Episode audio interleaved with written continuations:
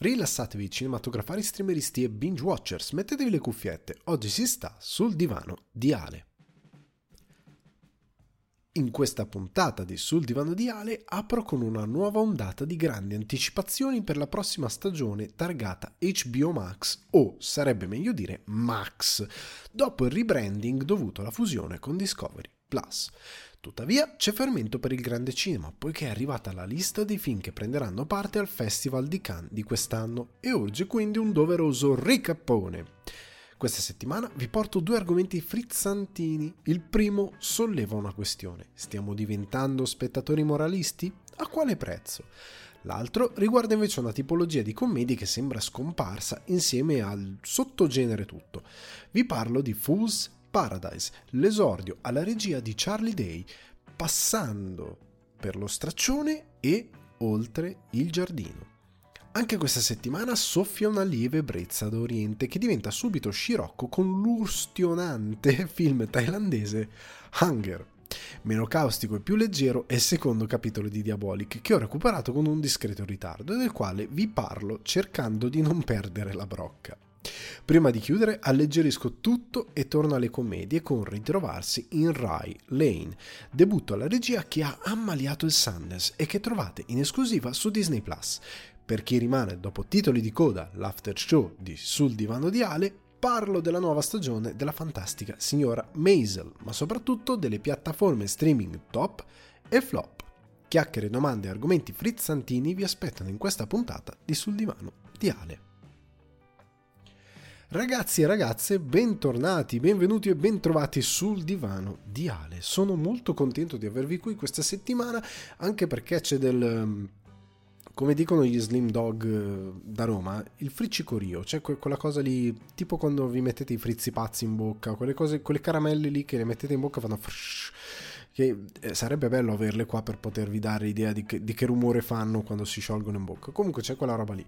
C'è quella roba lì perché c'è tanta roba, perché stiamo arrivando verso maggio e io inizio ad avere un po' d'ansia perché il 16 maggio io partirò per Cannes con i ragazzi di Cinefax, hanno annunciato eh, tutto l'ambaradam di registi e di film in concorso, fuori concorso, eh, presentati, quello che è, dopo ne parliamo, però ecco, questo significherà che per un weekend non avrete il divano. Avrete dei contenuti satellite, ma non avrete il divano. Avrete dovreste avere un contenuto esclusivo sul canale, se non ricordo male, dedicato alla Sirenetta. Forse ci faccio anche un, un Betamax speciale, quindi fa, sarà in entrambi i, i luoghi contemporaneamente e dovreste avere un contenuto sicuramente, ma non riguarda questo podcast perché riguarda l'arcade, quindi in quei giorni dovrebbe uscire qualcosa anche per l'arcade.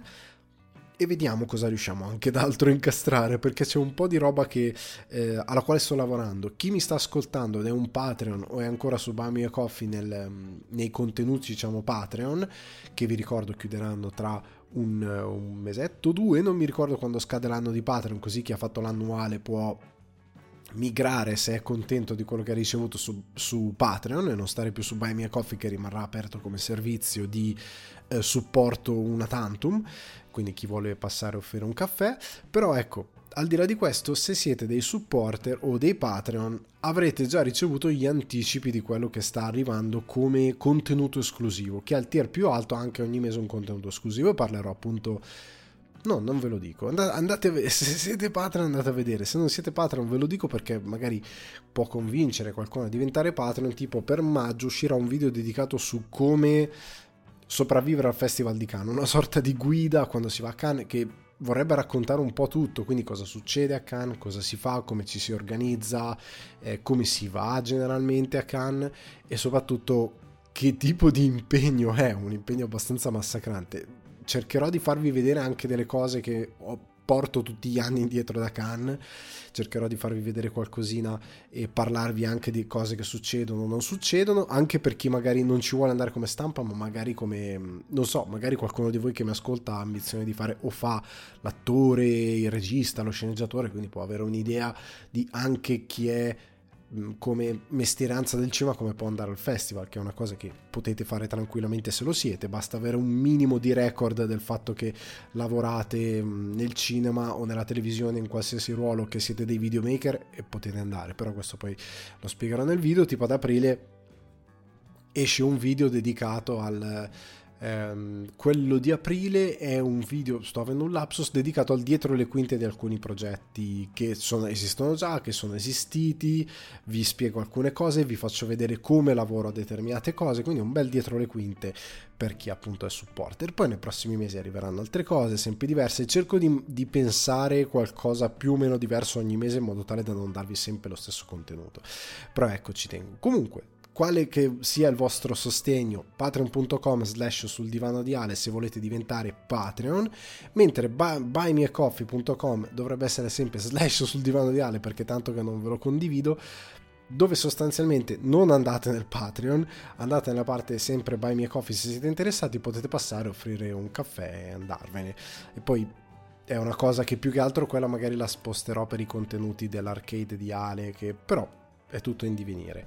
Al di là di questo, ecco, volevo anche condividere i primi ringraziamenti sull'accoglienza che ha avuto il Betamax, la terza parte del Betamax dedicata a David Lynch che dura 71 minuti, quindi capirete che è stato un lavoro bello grosso soprattutto per la post produzione della parte video che è sostanzialmente un mini documentario dedicato a eh, Velluto Blu, Twin Peaks e Cuore Selvaggio di un'ora e 11 minuti eh, per YouTube fatto con, ehm, con tutte le possibilità eh, a mia disposizione soprattutto con tutti i criteri possibili e immaginabili, quelli che potevo riuscire a raggiungere per darlo al 100%, quindi vi ringrazio per l'accoglienza, se non l'avete ancora ascoltato è lì, ho creato anche una playlist che potete trovare sul mio account in bio Alessandro underscore Guardi, andate nel bio, c'è il link tree trovate la playlist che se la volete salvare, se la volete condividere è super facile, o se la volete tenere per dopo, per, per trovare facilmente il podcast, eccetera, eccetera,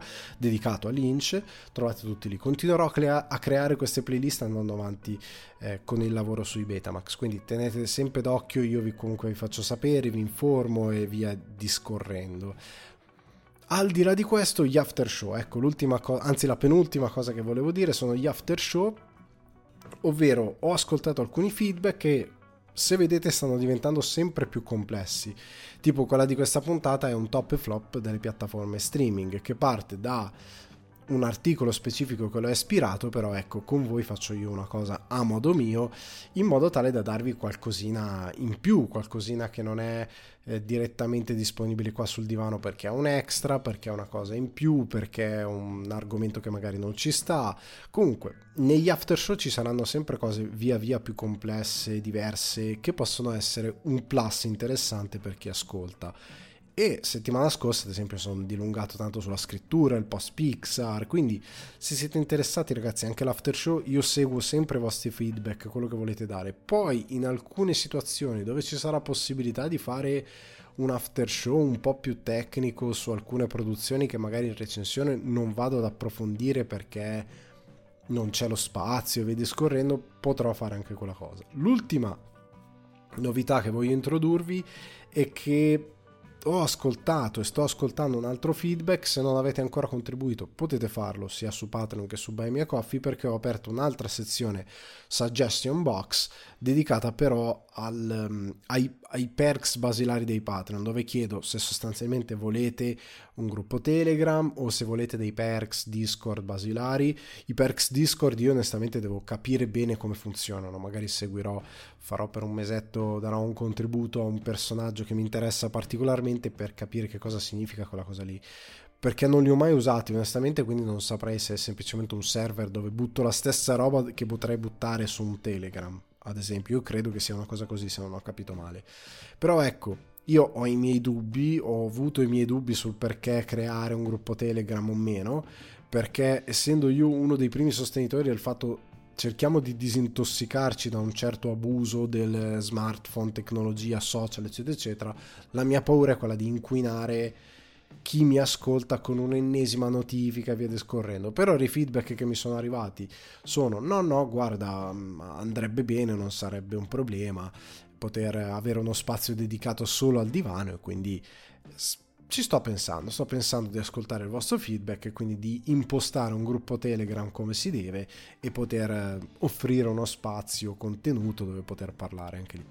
Chiudo, andiamo avanti, entriamo in puntata perché questa settimana sono arrivati altri 200.000 trailer. È arrivato il trailer di The Marvels in uscita l'8 novembre che è stato spostato perché hanno dovuto rivedere i VFX eccetera eccetera è un progetto che mi interessa molto relativamente. La risposta ho visto che in generale è stata molto fredda, sfortunatamente perché credo che tanti non hanno amato Capitan Marvel per X motivi, tanti non hanno amato o non hanno seguito più di tanto Miss Marvel e quindi già il contenuto è minato alla base perché c'è un interesse molto basso e potrebbe essere il secondo film Marvel dopo Ant-Man che non va molto bene al box office e tanti dicono ah la caduta della Marvel. È quello che io sostanzialmente più che la caduta della Marvel come vi dicevo anni fa un fisiologico eh, stress dedicato, dedicato, causato da X problemi che hanno portato il pubblico a stancarsi un po' di, cer- di un certo tipo di poetica che non si è evoluto ma soprattutto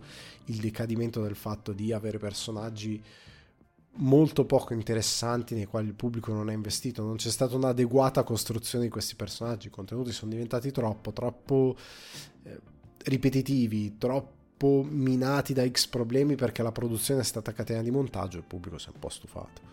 Quello è il punto, è una serie di problemi, non è un, un problema, sono tanti micro problemi che creano un macro problema che si chiama la Marvel sta andando giù, che però non è detto perché potrebbe esserci qualcosa che risolleva. Non so bene cosa potrebbe esserci il picco dei Guardiani della Galassia. Cioè Guardiani della Galassia volume 3 io credo che sarà l'unico che effettivamente porterà in positivo nuovamente la Marvel, cioè tutti che vanno al cinema a vederlo, perché è interessante. Dopo quello è un buco nero dove possibilmente potrebbe succedere qualsiasi cosa. Poi The Continental, la serie tratta dall'universo di John Wick che ci porta indietro nel tempo, negli anni 70 se non ricordo male, parla appunto del, di questo hotel. Con mia enorme gioia, credo con enorme gioia di molti di voi che soffrono magari la TV series fatigue, sono solo tre episodi. È una three-party event, questo è venuto fuori a schermo quando è partito il trailer. Settembre 2023 la piattaforma è Peacock negli Stati Uniti, da noi probabilmente sarà su Sky e quindi ce lo papperemo molto con gusto. Vedo diversa azione, quindi anche secondo me in televisione se vuoi fare un certo tipo di azione, no, soprattutto alla John Wick, non puoi avere l'ambizione di fare 8, 10, 12 episodi.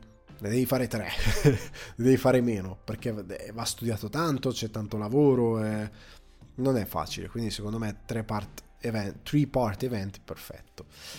Rebrand di HBO Max che poi ci apre una serie di annunci allora, HBO Max, Warner è diventata Warner Bros. Discovery, si è unita finalmente, c'è stato il merging con Discovery Plus quindi hanno cambiato nome alla piattaforma, che per me è un po' una stupidata, perché passare da HBO Max a Max, cioè la cosa più anonima del mondo, è un errore. L'errore principale secondo me è perché la parte del, del, di, che creava appeal nel pubblico era HBO, cioè chiariamoci, perché eh, HBO è quello che porta qualità. Se io guardo lo show medio di HBO, che sia Succession, che sia The Last of Us, che sia eh, Il Trono di Spade o ora House of Dragons, quale che sia è quello che porta comunque qualità, quello che porta il pubblico. Gli altri show sono molto relativi, ci sono contenuti Warner che stanno arrivando, che sono in produzione, ma molto relativi. E ora vi do la dimostrazione, cioè nel senso che l'annuncio Warner è Harry Potter. Cioè, hanno confermato quello che dicevamo settimana scorsa. La speculazione, cioè la speculazione, l'insider aveva ragione, eh, diversi mesi si parlava di questa cosa, arriverà la serie TV di Harry Potter. Ne abbiamo già parlato settimana scorsa, andiamo avanti. The Penguin, che sapevamo fosse in, pro- in produzione, in production, 2024 arriva, abbiamo visto questo teaser dove fanno vedere qualche dietro le quinte, cosa che sostanzialmente continua da dove aveva lasciato The Batman, quindi continua, si vede il The Penguin che diventa effettivamente The Penguin, perché si vede che lui, lui che zoppica, eccetera, eccetera, quindi diventa di più il personaggio che conosciamo a livello di iconografia. Sembra molto interessante, però appunto è HBO. È quella branca produttiva attiva, se non ricordo male, perché credo che sia una produzione HBO, se non vado errato, più che direttamente Warner c'è di mezzo, però se non ricordo male siamo in zona HBO. Poi magari mi sbaglio, però ho avuto questa sens- sensazione, è quello che ho intuito guardando, guardando il teaser, poi spero di non sbagliarmi. True Detective Night Country. Questa mi interessa tantissimo perché l'ambientazione in Alaska c'è Jodie Foster, arriva quest'anno 2023. Night Country a me piace tantissimo quando un setting riflette molto le vibes e gli umori di un caso. Per me tru- non ho visto la seconda stagione di True Detective e oddio c'era la terza, sì, quella con Marshala lì. Non ho visto né la seconda né la terza. La seconda l'avevo iniziata poi non ho continuato. Dovrei recuperarle.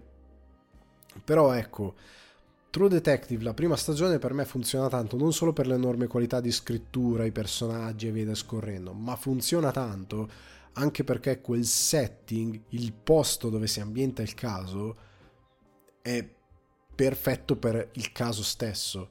Cioè, perché tante volte questi, anche nella realtà, i casi di omicidio descrivono perfettamente il microcosmo e una parte della cultura del macrocosmo, quindi tu, il tutto di una società nel quale si prendono luogo. E True Detective era perfetto, tant'è tanti ragionamenti di alcuni personaggi, meraviglioso ragionamento quando sono a quel ritrovo super cristiano, è, è straordinario quello che fa Matthew McConaughey. Tante cose sono veramente specchio. Anche Breaking Bad, se ha certe vibe, funziona tantissimo per il setting. Fargo funziona tantissimo per il setting. Parlo del film.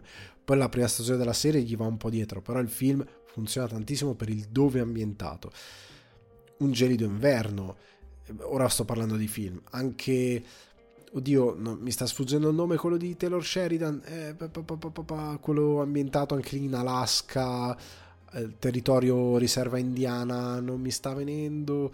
Comunque mi, mi, verrà mentre parlo. Quel film lì è straordinario, bellissimo e l'ambientazione fa molto perché è specchio di un tipo di racconto che non diciamo, scomparsa di nativi americani un tipo di corporation che ha un potere enorme, che può fare praticamente quasi quello che vuole. È veramente un neo western quella cosa lì. Anche Cold in July, bellissimo quel film. Con il protagonista è. C'è. Il protagonista è l'attore che interpreta Dexter, che ora non mi sta venendo il nome dell'attore, però lui meraviglioso, anche come costara il papà di Dakota Johnson, Don Johnson, se non mi ricordo male, l'altra costare. Film stupendo, tratto da, da uno dei romanzi di un autore che è Joe R. Lansdale, se non mi ricordo male, che è, belli- è quello di Happ Leonard, ed è un grandissimo autore. Il setting fa tantissimo. Anche qua, True Detective, Night Country in Alaska, io non vedo l'ora. The Regime, questa serie limitata, serie evento con Kate Winslet nel, in uscita nel 2024 e dagli autori di Succession, che ri, praticamente racconta questo regime mm, totalitario, se non mi ricordo male, nell'Europa, in Europa, e questo confronto tra le nazioni, questo regime. Molto molto molto interessante, non vedo l'ora. Anche questo è HBO, se non ricordo male. L'ultimo prodotto presentato HBO e che diventa un doppio consiglio è Smartless on the Road. Smartless è un podcast nato, se non mi ricordo male, proprio in pandemia, con Jason Bateman, Sean Haynes e Will Arnett. Sono loro tre che parlottavano, parlavano di roba. Questo concept si è evoluto e hanno iniziato ad avere ospiti, Bradley Cooper, eccetera, eccetera. Nel corso dei mesi noi abbiamo avuto, e degli anni, noi abbiamo avuto un sacco di notizie. Ah, ehm, non lo so, uh, l'attore X, tipo appunto l'ho appena citato e ho già dimenticato il nome. uh, Bradley Cooper ha detto questo, questo e quest'altro. Veniva da Smartless. Perché magari sono lì, parlano di diverse cose e vengono fuori delle cose. Tono super leggero, il podcast funziona, scorre, è divertente, loro tre sono magnifici. Jason Bateman poi come si fa non volergli bene, Will Arnett uguale, Sean Haynes uguale, gli si vuole bene a tutti e tre. Loro sono diventati così popolari con quel podcast che evoluzione che a me piace tantissimo. Tutti i podcast ed è una cosa che mi piacerebbe un futuro per il divano. Vanno on the road vanno nei teatri diventa un live event come sto rosicando tantissimo It's Always Sun in Philadelphia che è diventato live anche quello e questo maggio va a Londra e a Dublino tra l'altro in una location che era dietro a casa mia dove abitavo io, quindi io sarei andato 100%, avrei ucciso persone pur di andare, perché adoro quel podcast, è, il podcast di It's Always Sunny in Philadelphia è bellissimo, perché è nato come, ah sì parliamo della serie, poi è degenerato, loro parlano di qualsiasi cosa senza ritegno ed è meraviglioso. Comunque, Smartless on the Road che arriva il 23 maggio per lanciare questo rebranding e ha appunto i tre host, quindi Jason Bateman, Sean Haynes e Will Arnett, o Will Arnett, e come ospiti hanno sottolineato Conan O'Brien, Will Ferrell, Matt Damon, Jimmy Kimmel, Kevin Hart, Alexandria Ocasio-Cortez e David Letterman. E poi ce ne sono tanti altri che non hanno detto, cioè loro sono andati nei teatri e ogni volta avevano uno di questi ospiti incredibile, cioè come fai a non volerlo ascoltare subito? Eh, vi prego, io non so se arriverai in Italia tramite Sky o qualcosa, ma io lo voglio vedere tutta la vita, anche solo per gli ospiti, cioè io mi rendo conto che questa è una cosa che anche se voi non ascoltate il podcast, se esistete nella vita più o meno e se siete interessati a qualcosa che vada oltre la noiosissima satira politica italiana che è una delle robe che a me ammazza in assoluto perché è di una noia, cioè la capisco, rido, ma per me è di una noia prendere in giro, non lo so, i film di Veltroni, quelle cose lì, è una cosa che mi uccide di noia, cioè cado per, con la faccia a terra e mi spacco il naso perché mi annoia in una maniera incommensurabile. Se seguite qualcosa che non è la, la nostra roba triste, Conan O'Brien, Will Ferrell, Matt Damon, Jimmy Kimmel, la Cortez, David Letterman, non, pote- non possono essere nomi che non vi attirano, se conoscete anche un po' il mondo dello spettacolo fuori dall'Italia. E quindi secondo me è una roba che può funzionare anche da noi. E se non arriva su una piattaforma io impazzisco, cioè ma veramente impazzisco.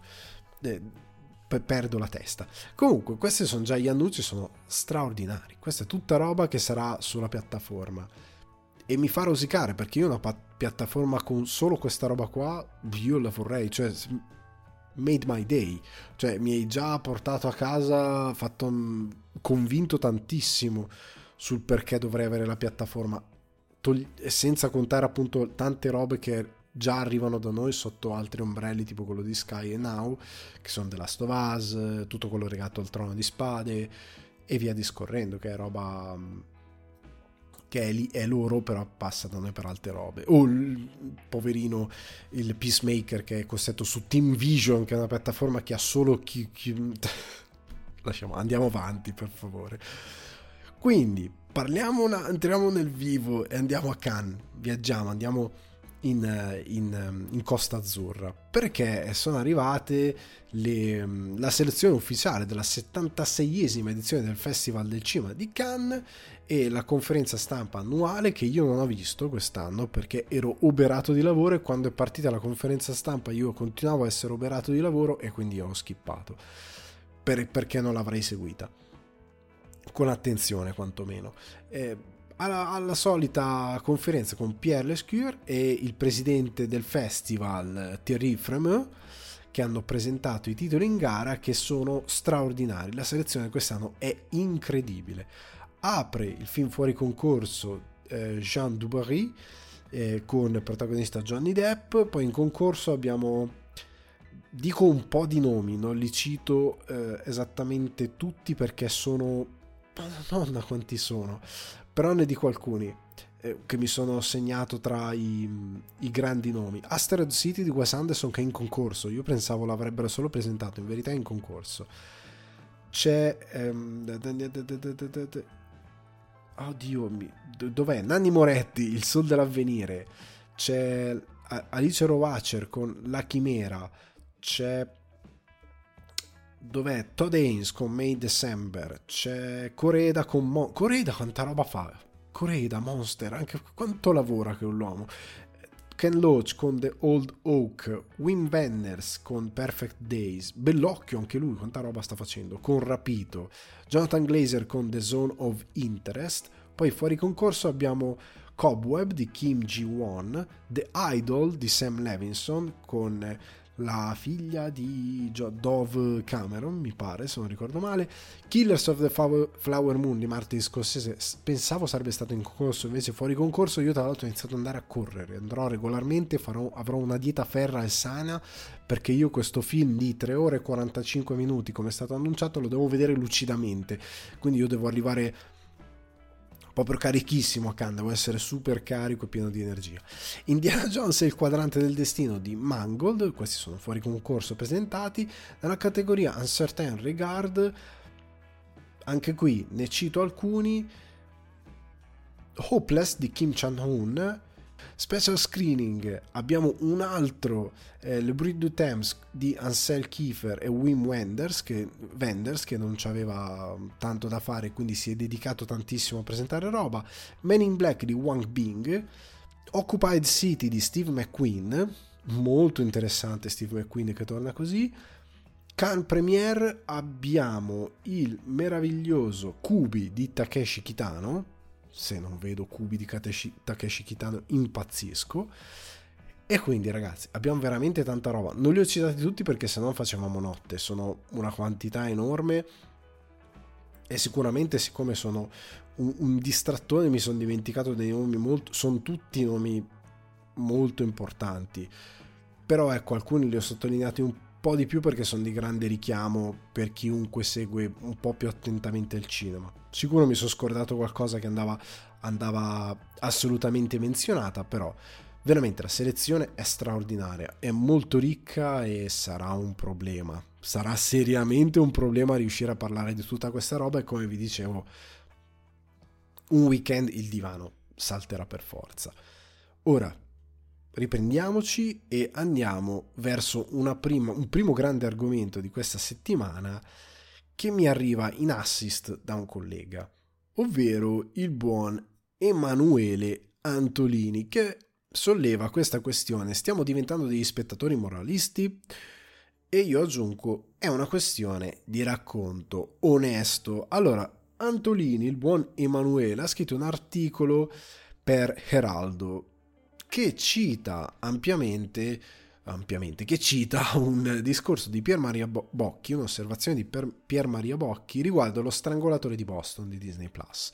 Si parla ovviamente di come ad esempio alcuni libri siano aggiornati a livello di linguaggio per non offendere la sensibilità di chi li legge oggi, stiamo parlando di serie che cambiano il linguaggio eccetera eccetera però ecco, se da un lato per i libri c'è un livello di accettazione che possiamo applicare anche a livello logico per poter dire ok, va bene, questa cosa me la posso accollare. Per quello che è l'audiovisivo racconto per immagini, ci sono delle cose che possiamo non perdonare. Per la cosa sui libri, eccetera, eccetera, io vi rimando all'articolo di Emanuele Antolini, stiamo diventando dei spettatori moralisti su Eraldo, se volete leggerlo nella totalità. Io voglio concentrarmi su questa roba perché qua si parla di cinema e televisione, riguarda appunto cinema e televisione e il linguaggio che si applica nella fruizione delle opere, come tante volte viene contestato secondo me in modo stupido e a quanto pare il, buon, il buon Pier Maria Bocchi è della stessa opinione come lo stesso Antolini che offre una chiosa molto puntuale secondo me nel, nel suo articolo e nel suo ragionamento. Cito l'articolo. Il, detec- il, detective Conley, parlando con la giornalista Loretta McLaughlin riguardo i casi di omicidio di donne che stanno seminando il panico, dice I've got, I've got a thousand sex offenders a day and now the commissioner just ordered a ride on every gay bar in the city. Nella scena successiva il direttore del Record American chiede How many gay bars in Boston are there anyway? Il film è ambientato nel 1963. Cito Pier Maria Bocchi. Notate qualcosa di stonato? Percepite qualcosa di profondamente sbagliato? Chi nel 1963 parlava in questi termini? Chi, riferendosi agli homosexual, parlava di gay? Ripeto, nel 1963. In queste scene a pronunciare le battute sono degli uomini appartenenti uno alle forze dell'ordine, l'altro alle stanze del potere della stampa. Davvero credete che due maschi bianchi in queste posizioni sociali, quantunque evoluti e progressisti, potessero, essere, potessero usare gay? Ma sapete cosa significava gay all'epoca? Sapete quando gay è diventato di uso comune e ha acquistato il senso che, o- che oggi attribuiamo adesso? Perfetto. È, una puntualizzazione perfetta, la quale aggiungo qualcosa con qualche altro esempio perché mi sembra il caso di farlo. Allora, come tutte le cose, come dicono, come hanno detto anche molti comici, eh, satirici, come ha detto lo stesso Shai, come diceva molto indietro nel tempo eh, il buon e ora non mi sta venendo il nome perché oggi è un disastro, come capita molto spesso. Comunque, appena mi verrà in mente, eh, ve lo, ve lo, ve lo ricor- me lo ricorderò e lo ricorderò anche voi. Però, come si dice molto spesso, le parole sono cariche di un'aggressività che gli diamo noi soprattutto nel momento in cui le utilizziamo in un contesto, come può essere un contesto comico. Tante volte, quante volte avete letto qualche vostro amico depensante totale su Facebook, se lo frequentate ancora, perché io lo sto frequentando sempre più passivamente fino quasi a, a, essere un, un chiosco di giornali più che un'app social, però comunque quante volte avete letto commenti depensanti in modo assoluto e svilenti per l'intelligenza del genere umano da parte di un vostro amico che, con- che commenta un virgolettato che a volte è anche un virgolettato sbagliato, ma anche qualora fosse giusto, è un virgolettato che viene completamente decontestualizzato dalla situazione, quindi magari un contesto comico, qualsiasi altra cosa, e quelli lo commentano con tutta la serietà dell'universo, triggerandosi e via discorrendo il contesto è fondamentale. Qua stiamo portando avanti un'opera di finzione. Ok, Antolini fa un esempio di il lungo addio relativo che si collega proprio all'uso della parola gay. Non uso la parola vera per non offendere nessuno, però è la F-word anche in inglese. Comunque, l'utilizzo di quella parola che è quella che avrebbero usato, come anche in questo caso.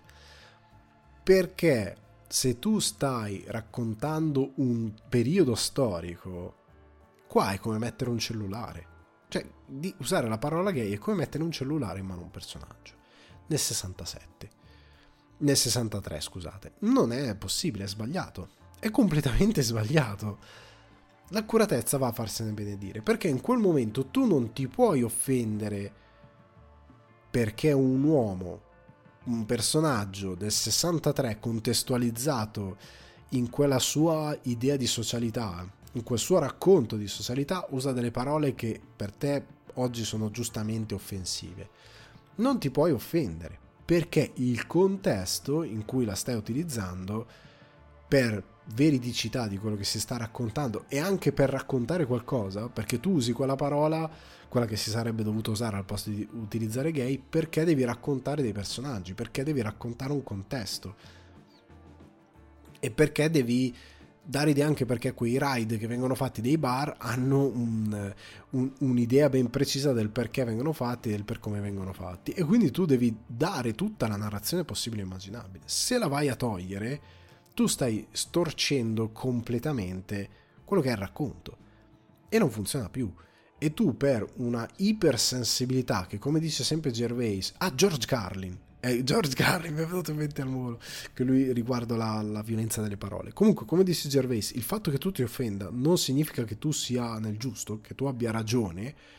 Questa cosa la dobbiamo sempre ricordare perché Tarantino è uno di quelli che è sempre stato preso di mira tipo per Django perché usa la N-word no? Lui è bianco non la può usare.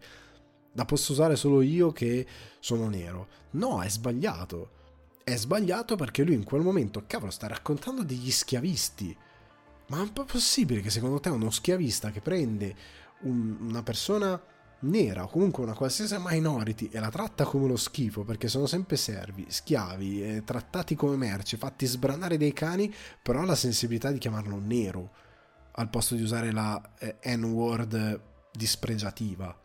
Ma è possibile mai secondo te? Perché se no tu che ti guardi ti senti offeso quello lì è parte del racconto perché tu ti devi sentire indignato, cioè ti devi sentire indignato, devi capire anche la rabbia di un personaggio come Django che si ribella a quella situazione di schiavitù e che si va ad emancipare per diventare appunto un cacciatore di taglie, eccetera, eccetera.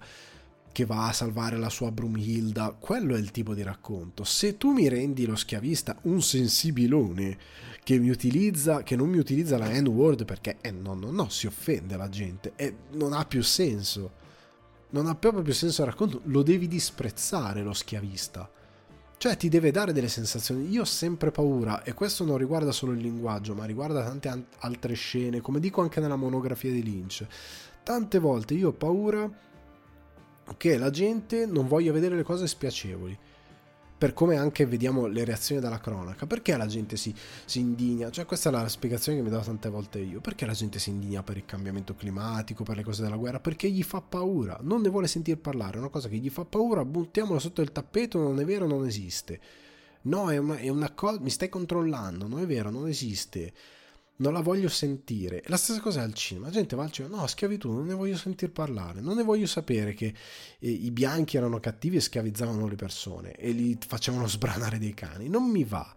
Non mi va di sentire delle violenze eh, degli uomini sulle donne, non mi va di sentire, no, non mi fa piacere. Voglio solo dei racconti che siano piacevoli verso quello che sono le mie idee e che siano condiscendenti verso la mia visione del mondo. Non va bene così devi anche digerire qualcosa che è difficile da digerire.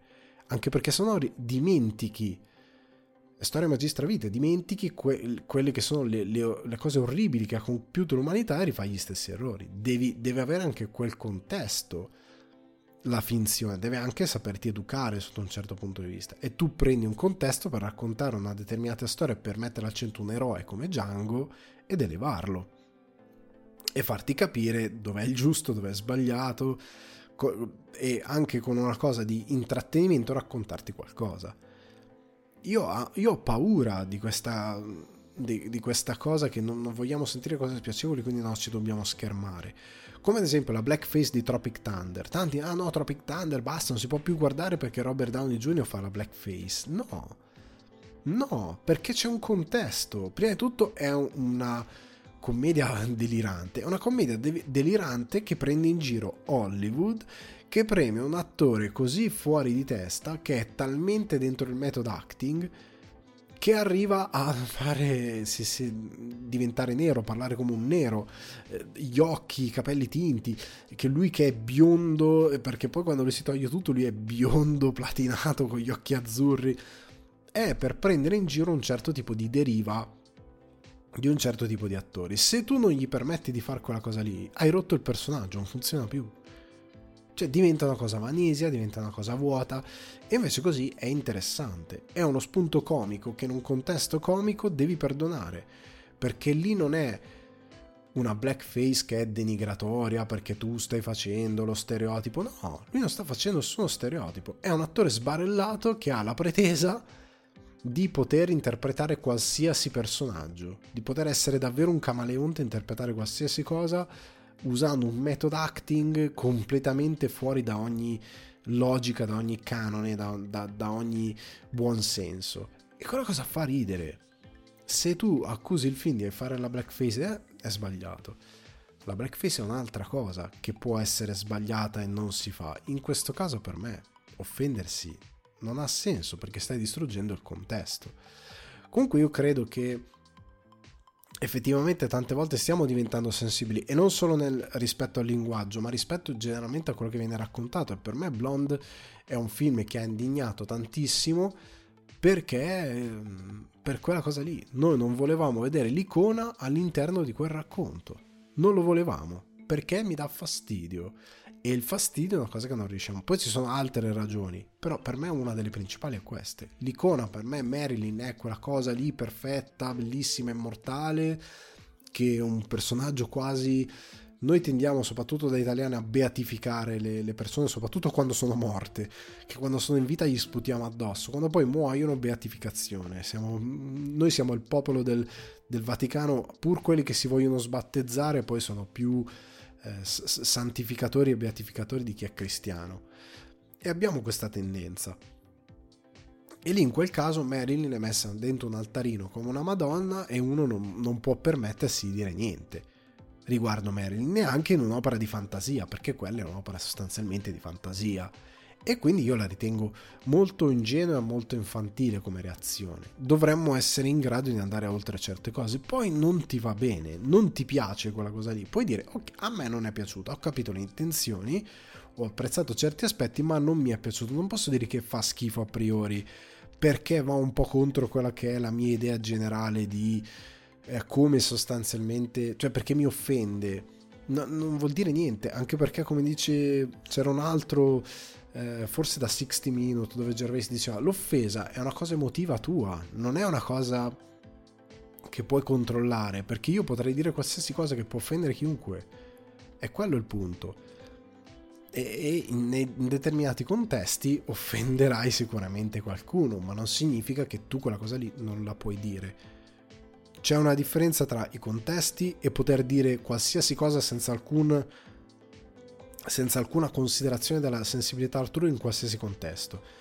Un conto è usare determinate parole al bar in modo denigratorio per attaccare qualcuno e un conto in un contesto artistico dove stai raccontando una storia. Delle cose completamente diverse, perché anche in un contesto comico, se io sto raccontando un eh, conservatore violento, eh, anche a livello verbale, che fa della violenza psicologica sugli altri, che è un prepotente, eccetera, eccetera, così, e sto facendo satira su quel personaggio, non gli posso mettere in bocca delle parole gentili, perché allora non funziona più la mia satira. E lì non ti puoi offendere se vengono usate certe parole. Se io poi le uso nella vita reale per riferirmi a qualcuno e lo offendo, è un'altra cosa.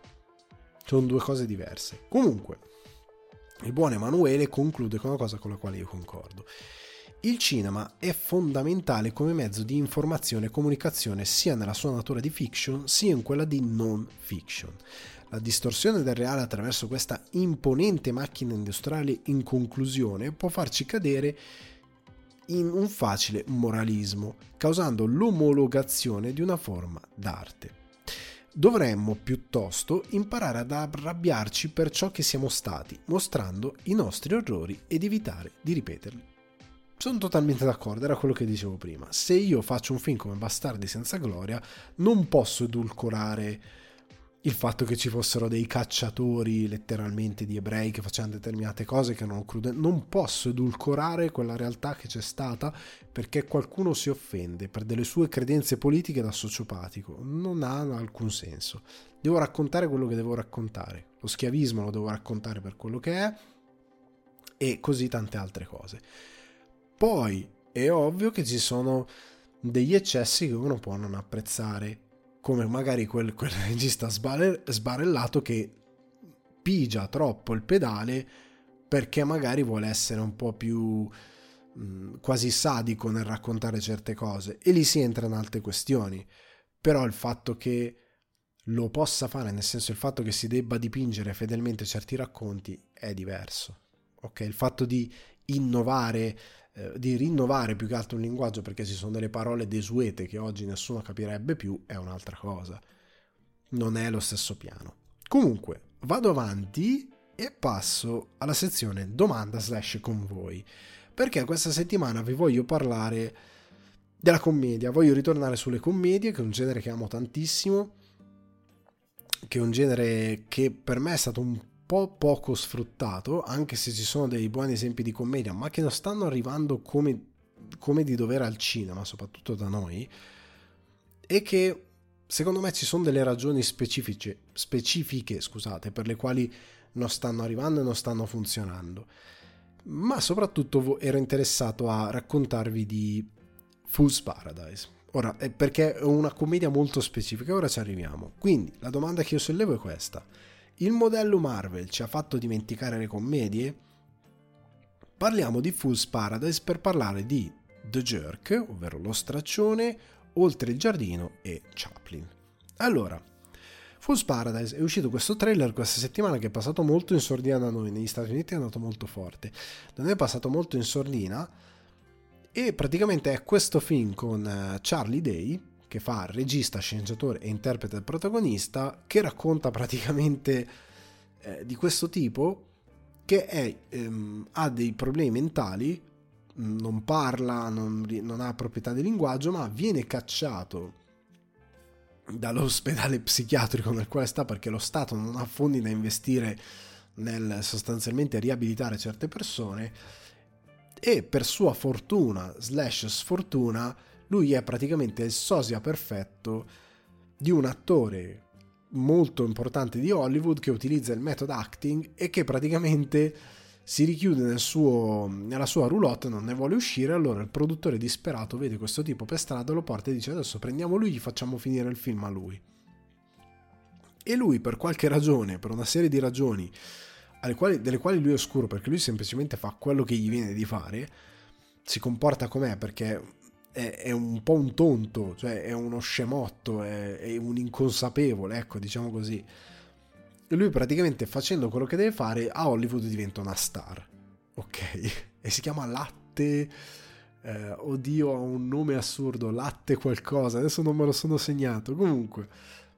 Ed è questo film che è pieno tanto di star. C'è Kate Beckinsale, Adrian Brody, eh, Common, Jason Sudeikis, Eddie Falco, John Malkovich, Mary Elizabeth Ellis, Ray Liotta il, lo scomparso Ray Liotta. È stato girato nel 2018, però cosa è successo? Che il buon Charlie Day ha detto manca qualcosa.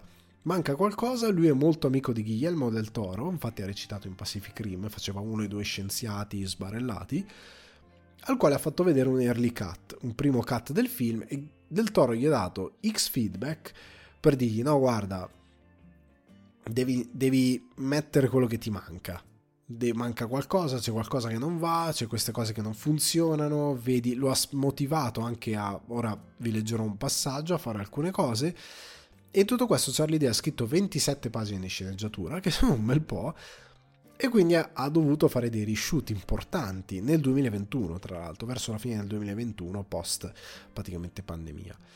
E Charlie Day dice questo a Vanity Fair mi ha dato quel grande consiglio per il quale hai una sola possibilità con il tuo primo film e se sai e esiste una versione migliore e hai modo di realizzarla, te ne pentirai in eterno di non aver apportato quei cambiamenti, perché Del Toro lo ha spinto a dire no, pusha la produzione, spingi la produzione a tutti i costi a darti la possibilità di fare dei reshoot e a investire. Perché se puoi migliorare il tuo, il tuo, film, sei sicuro che lo puoi migliorare al 100% e sai dove intervenire, lo devi fare anche verso te stesso. E lui lo ha fatto. Ed è un film che, come dicevo prima, affonda in un genere che non c'è più. Perché infatti eh, Charlie Day dice che è nato da un certo tipo di nostalgia per Lo Straccione, The Jerk, un film del quale vi ho parlato in episodio 84 del divano, se lo volete recuperare, e Oltre il giardino. Lo Straccione era, ve lo riassumo qua, questo film con, di Carl Reiner con Steve Martin, lui è esploso tantissimo a livello di popolarità, ancora di più, ma nel cinema a livello di popolarità tanto, grazie a quel film, ed è tra, tra l'altro dall'American Film Institute, è nella lista cent- delle 100 migliori commedie americane di tutti i tempi, ed è la storia di questo imbecille, perché lui è veramente un imbecille, che tra l'altro è adottato da una famiglia nera del, del sud degli Stati Uniti, sono tutti neri, lui è l'unico bianco, però lui non si fa mai una domanda sul fatto, ma magari mi hanno adottato, non sono figlio d'oro. No, no, no, lui non, non si pone una domanda neanche a morire. Comunque loro molto bonariamente lo tengono in casa, lo accolgono, il loro figlio, gli vogliono bene, anche se è completamente scemo che a un certo punto dice no basta devo partire devo, devo realizzare i miei sogni devo fare la, mi pare l'artista lui è fissato che deve diventare qualcuno e parte e racconta questa parabola di questo tipo che parte da essere un poveraccio, appunto uno straccione, a diventare ricco e poi ovviamente succede quello che succede. Ed è bello perché sostanzialmente questo mh, trope della commedia dove c'è un, un protagonista inconsapevole, scemo, però non antipatico al pubblico, è uno scemo appunto come lo straccione alla Forrest Gump o quell'ingenuità alla Chaplin che ha un po' pippo Ecco, per farlo capire a tutti se non avete riferimenti, Pippo è uno scemo, però non è che ti sta antipatico, e inciampa nelle cose, lui parte, va Pippo alle Olimpiadi, lui completamente a caso alle Olimpiadi diventa campione cadendo nel giavellotto, è un po' così. E finisce come finisce, magari anche perdendo tutto. Però sono questi personaggi qui, un po' Pantera Rosa. E parlando di Pantera Rosa, l'altro film che ha ispirato Charlie Day è Oltre il giardino, che è questo film di Hal Ashby, con Peter Sellers è stato uno degli ultimi film, se non l'ultimo film, il penultimo o l'ultimo, adesso non ricordo, credo il penultimo, di Peter Sellers prima della scomparsa, che fu candidato all'Oscar e che valse la vittoria all'Oscar di eh, Melvin Douglas come miglior attore non protagonista, presentato tra l'altro a Cannes nel, nell'edizione del 1980 e che parla eh, praticamente di eh, questo giardiniere analfabeta che dopo la morte del padrone si ritrova senza lavoro e viene investito dalla moglie di questo giga uomo d'affari che sentendosi in colpa lo, lo soccorre, eh, gli, lo aiuta e, e, f- finisce per trasformarlo in un personaggio che ha a che fare col presidente degli Stati Uniti. Diventa un personaggio importantissimo, nonostante lui sia completamente inconsapevole e molto semplice, un sempliciotto, un simpleton, come dicono gli americani, no? Ed è un film meraviglioso. Io non lo vedo da, credo sempre, nel senso che credo di averlo visto quando non ci metterei la mano sul fuoco, però quando ho letto Peter Sellers, gli attori, la trama, ho visto qualche immagine, ho detto sì, l'ho visto, l'ho dimenticato. È una di quelle cose che forse ho visto da ragazzino e poi ho dimenticato. Però ecco, questi due, eh, questo tipo di commedia che se sviluppi molto bene, funziona molto bene, ti permette di parlare di noi, di chi siamo. Cioè, se fai un remake dello straccione oggi, deve essere un cretino che finisce, se lo fai epoca millennial, anzi Gen Z, deve essere un cretino che finisce per diventare un super influencer c'è uno che su TikTok ha milioni di visualizzazioni, che lo mettono a fare le pubblicità di Dolce Gabbana, cioè deve essere così, però che ti racconta anche la fragilità e il, il, come ti consuma quel mondo, perché lui potrebbe essere uno che appunto arriva in cima, ma poi siccome quello che nessuno capisce, la fama è una cosa molto effimera e che può finire molto presto e che quando finisce se tu guardi anche la storia, se voi guardate la storia del cinema dalla televisione, ormai dico tu come se stessi parlando con qualcuno, se voi guardate la storia del cinema dalla televisione, anche in Italia, è pieno di personaggi che erano qualcosa di incredibile un tempo. Eh, posso pensare a Alvaro Vitali, tanti, tanti altri, che erano un qualcosa di assurdo, di famoso in tutta Italia, che facevano incassi record, che facevano serate, anche comici di Zelig, anni in cui sono stati ovunque, nomi conosciuti, libri, spettacoli, arene riempite e poi sono caduti in un anonimato assoluto e sono finiti magari anche in disgrazia perché magari sono bruciati i soldi, qualsiasi cosa. E gli influencer non è che andando incontro a una parabola differente. Già della prima YouTube, cioè di personaggi che erano giga famosi quando è partito la wave di YouTube, ce ne sono tanti che sono decaduti. Alcuni hanno tentato di fare un salto, ma il salto gli è andato corto. Comunque, puoi parlare tanto del nostro presente, di cos'è la nostra realtà, di, di cos'è il nostro mondo. Prendete anche una cosa tipo Forrest Gump. Forrest Gump ha raccontato benissimo un certo tipo di periodo storico. È più verso la dramedy Forrest Gump, più che verso la commedia, cioè più drammatico però ti racconta molto un certo tipo di società, ti, più lì, Forrest Gump è più dedicato alla vita che alla società, una sorta di fiaba assurda. Però ecco, la commedia, prendete anche alcuni di voi, poi mi hanno fatto dei nomi che non anticipo, ma ve li voglio lasciare dopo perché sono nomi importanti è sempre un ottimo strumento, secondo me insieme all'horror. Commedia e horror sono due generi che riescono tantissimo a parlare di chi siamo, dove stiamo andando e delle paure che uno può avere riguardo alla società. Ecco, che ti può dare tantissimo in questo senso, facendoti ridere e facendoti ridere come i pazzi. Ed è un genere che è andato un po' a morire. Cioè, in Italia le nostre commedie sono sempre superficiali o sono pretesti per far esibire X personaggi a schermo cioè, uno di quelli che davvero ci ha messo qualcosina. Io ci ho visto Maccio Capatonda, uno che ha, cioè omicidio all'italiana è molto ganzo per certe cose, non è incredibile, però è interessante. Qualcosina, molti di voi si stupiranno, ha provato, anche se secondo me ha un sacco di altre idiosincrasie che vanno più che a criticare a giustificare il pubblico che lui starebbe criticando e che Cozzalone perché lui vorrebbe criticare un certo pubblico, in verità il, il certo pubblico che lui critica è un po' l'eroe.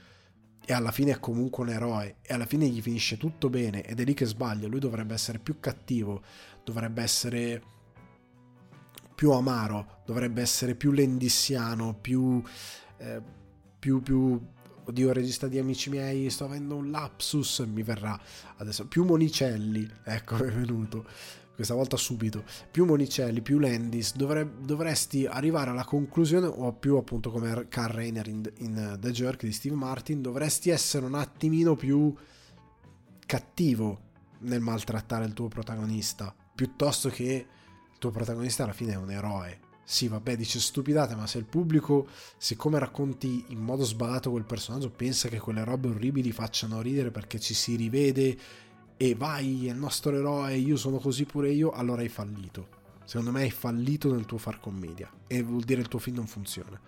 Per quanto possa incassare tantissimo, significa che tu sei stato indulgente col tuo pubblico e non va bene. Però noi abbiamo perso questo tipo di commedia Tant'è che io sono sempre grato ci sia uno come Seth Rogen che nel suo fare commedia non racconta pienamente la nostra società, non è mai quello il suo intento. Lui però cerca di raccontare delle storie che comunque sono specchio di una generazione. Tant'è che il suo Superbad, che è un cult assoluto e che è completamente onesto nel raccontare una generazione, è stato poi utilizzato, per quanto possa dare fastidio ad Olivia Wilde, come blueprint per fare ehm, Booksmart in italiano, stavo pensando al titolo italiano che è La rivincita delle sfigate, se non ricordo male, che è sostanzialmente una, un remake di Superbad, 1 a 1. A lei dà fastidio, ma è esattamente il remake di Superbad. Non se ne è resa conto, però è così. Però ecco, Rogan è uno che ad esempio ha il suo filone molto personale che non va molto sulla critica ma semplicemente sul racconto di uno spaccato generazionale che però funziona. E anche quando fa una commedia super ingenua come eh, speriamo che fun- no, ehm, no stavo per dire un titolo di Allen eh, eh, oddio quello con Charlie Theron eh, quel titolo orribile italiano non succede ma se succede quel titolo orribile lì. Però quel film lì per quanto super leggero ingenuo interessante racconta molto bene uno spaccato generazionale e ha qualcosina di sociale al suo interno perché comunque il rapporto uomo-donna, certi nuovi equilibri sono comunque all'interno perché lui è quello, lei è quella di super successo e lui è quello più eh, a terra diciamo, lui è molto più ancorato a terra, non ha particolari ambizioni di successo, è uno molto più tranquillo sotto quel punto di vista, la dinamica uomo-donna è cambiata completamente ed è molto interessante, The Interview è molto interessante, però ecco, se non fosse per Rogan e forse qualche altro sparuto personaggio, tipo Olivia Wilde ha fatto Booksmart, molto bello, ma è stato un uno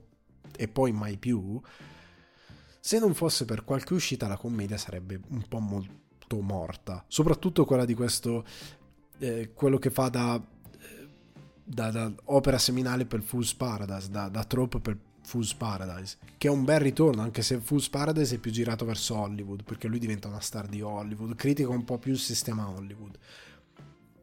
E il sistema di eh, celebrità, di come si diventa, fa- da quello che sembra. Però ecco, se non fosse per qualche eccezione, io lo vedo un genere abbastanza morto. Perché anche in Italia il problema è che generalmente si passano solo gli eccessi, generalmente è disonesta, generalmente si attacca alle chiacchiere del momento, tipo quella commediaccia francese che stanno andando, facendo andare in qualche cinema con la coppia lui e lei, lui che si candida, lei che vuole diventare uomo. Partic- la base già non è particolarmente interessante. Se prendiamo poi in considerazione che lei che vuole cambiare sesso almeno dal trailer, viene dipinta come una matta totale e lui il poverino che subisce tutte queste cose, io ho paura di guardare quel film. Magari poi il trailer è fuorviante perché è sempre così, devi vendere un film e intrappolare lo spettatore magari in qualcosa che non voleva vedere, però ecco, lo trovo sempre molto poco ispirato, molto poco interessante. Tante volte devo tornare a un altro tipo di autori per trovare qualcosa di... Mm, tante volte anche la sitcom, che mi danno qualcosa di più Penny Gervais per Afterlife che è molto onesto nel suo parlare di perdita di o shrinking che per quanto non sia straordinaria però è una serie che mi dà almeno qualcosa di onesto. O il film del quale parleremo più avanti oggi che riesce a dare un po' di rilevanza e un motivo per guardare una rom comedy però io trovo che le commedie sono diventate spesso tro- troppo volgari in modo stupido e non lo dico da bacchettone perché mi piace Seth Rogen, quindi avete idea del mio standard. Molto spesso è disonesta, non racconta realmente cose nelle quali ci possiamo rivedere e, e sbaglia. Prendete che da noi è uscito Corro da te, cose così. Comunque, o tante volte non esiste perché la commedia è quello che dicevo all'inizio dov'era, dov'era, dov'era? Il modello Marvel ci ha fatto dimenticare le commedie. Perché dico il modello Marvel ci ha fatto dimenticare le commedie? Perché sono andati un po' tutti a rincorrere il modello del topo, di alleggerire tutto, il modello Taika Waititi del suo tipo ultimo Thor, dove tutto deve essere gag, tutto deve essere uno scheccino. E poi non c'è una costruzione tale per il quale vuoi bene i personaggi, per il quale ti importa di un, di un arco tra i loro rapporti, per il quale ti importa di qualsiasi cosa e lì è davvero, cioè si è criticato tanto Super Mario, ma Thor, eh, non Ragnarok, ma l'ultimo, scusate, che è Love and Thunder, è veramente costruito a sketch. Ah, ti sposti sketch in sketch, sketch in sketch, con delle buone idee nel mezzo, ho già fatto la recensione, però quel tipo di commedia che entra prepotentemente in altri generi, contaminandoli un po' troppo ed evitando di dare qualsiasi forma di serietà, ha un po' distrutto l'idea della commedia perché tutti vogliono fare la commedia action. Il problema è che non tutti sono James Gunn, che però ha molta sensibilità drammatica in alto e sa come costruire personaggi, e non tutti sono Shane Black, che nel momento in cui ti fa Nice Guys, che è una commedia buddy movie, ti fa un film dove io ero in sala, io, è stata una delle ultime esperienze davvero belle in sala, proprio che me ne ricordo, perché tutta la sala dall'inizio alla fine del film ha riso fino a star male e il film è bello.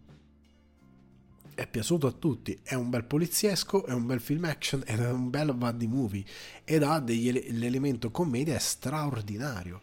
Grazie agli attori, grazie alla scrittura, grazie alla regia, perché poi l'altro problema è quello che discuterò anche in Ray Lane, però in Ray Lane con accezione positiva, e che la regia molto spesso non esiste nelle commedie. Cioè ci si dimentica che la, la, la regia è quello strumento che ti aiuta anche a valorizzare con le decisioni poi di fotografia messa in scena e via discorrendo quello che tu hai scritto in sceneggiatura. Ti potenzia incredibilmente quello che hai scritto. Le commedie sono super piatte. Guardiamo anche quelle italiane la regia e la fotografia non esistono non ci sono idee. Zero. Zero. Siamo a terra e questo è un problema, è uno dei tanti problemi. E io credo che Forrest Gump ha un po' ucciso l'idea del, mm, di quest'ilo straccione, eh, questo Fool's Paradise che appunto lo vuole riportare oltre il giardino.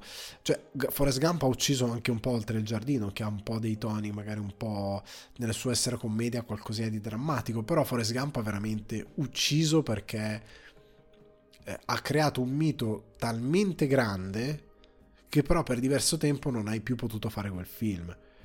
Cioè anche Rowan Atkinson che faceva eh, che anche lui sulle orme di quei film di Chaplin si inventa Mr. Bean, un personaggio completamente muto, calato in quelle situazioni, che Mr. Bean ecco è un altro esempio, non può più avere rilevanza perché c'è una cosa come Forrest Gump e il pubblico associa tutto a Forrest Gump è un problema, però in generale la commedia è stata depotenziata da questa azione, questo tipo di film eh, di grande intrattenimento che devono sempre mettere la battuta e ho preso Marvel, però in verità ci sono altre produzioni che fanno la stessa cosa, che quando eh, devono, sono arrivati un po' troppo oltre, si stanno prendendo un po' troppo sul serio, devono metterci la battutina ammiccante verso il pubblico, che non ci deve stare per forza, che è fuori tono, eccetera, eccetera. E in questo senso, tipo, io ho chiesto ai Patreon, ma anche in generale a tutti, un po' di commedie eh, che piacciono a voi, che preferite, che vi piacciono tanto, per dare altri spunti di riflessione. Ad esempio, buon Davide Boifava mi dice: Ace Ventura penso sia stata la saga con cui ho imparato a sbellicarmi dalle risate da piccolo. Ancora oggi quando trovo una porta finestra scorrevole faccio la scenetta della voce. Quella cosa lì tipo è iconica, anche se il primo Ace Ventura ha un, una soluzione del terzo atto e un modo in cui viene trattato il cambio di sesso, quindi il personaggio transgender che è terrificante. Cioè è invecchiato già così tanto. Cioè già visto oggi fai che schifo da ragazzino non ne eravamo consapevoli, ridevamo perché eh, effettivamente l'idea della porta, quella... ci sono delle cose che sono anche potenziate dal fatto che era Jim Carrey, che funzionano tantissimo, perché Ace Ventura, se ci metti protagonista qualsiasi altra persona che non è Jim Carrey, non funziona secondo me, cioè va giù di testa. Jim Carrey potenzia tantissimo quel film perché lui è troppo bravo. Secondo me forse il 2 di Ace Ventura è quello che forse un ancora tollerabile oggi perché non ha un umorismo che magari... però non lo ricordo, non lo, lo, è troppo tempo che non lo vedo. Però ecco, è un esempio tipo di un tipo di comicità che non facciamo più e che quando la facciamo è troppo trash, è troppo stupida. Ecco, un film d'avventura comico che non sia Jumanji, che ha Jack Black che gradisco, però ha tante altre cose che non, sono proprio ispirate, sono troppi VFX. Se devo cercare qualcosa da, d'avventura, devo tornare a Seth Rogen. Facciamola finita, che riesce a fare una cosa con la fine del mondo che però fa ridere. Ha fatto anche il film di Natale che fa ridere Seth Rogen e soci, cioè è incredibile. Hanno fatto qualsiasi genere de- declinandolo in commedia facendolo molto bene. Loro sono veramente forti. Però Davide mi dice anche Fantozzi, che volevo citare prima, ho imparato quanto può essere tagliente una risata. Perfetto, Villaggio è stato uno degli ultimi che davvero ha fatto insieme alla saga di Amici miei, che qualcun altro di voi mi ha citato, ha davvero fatto qualcosa di grande con la commedia. Eh, Fantozzi a tratti è molto triste, molto amaro, è quello che dicevo prima, il tuo, tuo personaggio può essere un idiota inconsapevole, però qualcosa di amaro deve avere, tipo Forrest Gump è molto amaro in tante soluzioni e funziona. È molto forte, però funziona. E Fantozzi era veramente perché ti, faceva, ti raccontava tanto che cos'era l'italiano medio. Ora ci vorrebbe un nuovo Fantozzi perché Zalone ci ha provato a fare un nuovo Fantozzi ma non ci è riuscito. Mai. Non ci riuscirà mai, credo, perché lui è sempre troppo indulgente con il suo pubblico.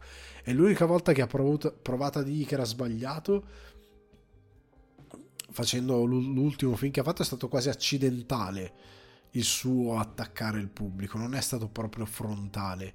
Fantozzi invece ti dipinge quel tipo di personaggio in un modo drammaticissimo, non a livello proprio di devi piangere, però a livello di quanto ti smonta l'italiano medio.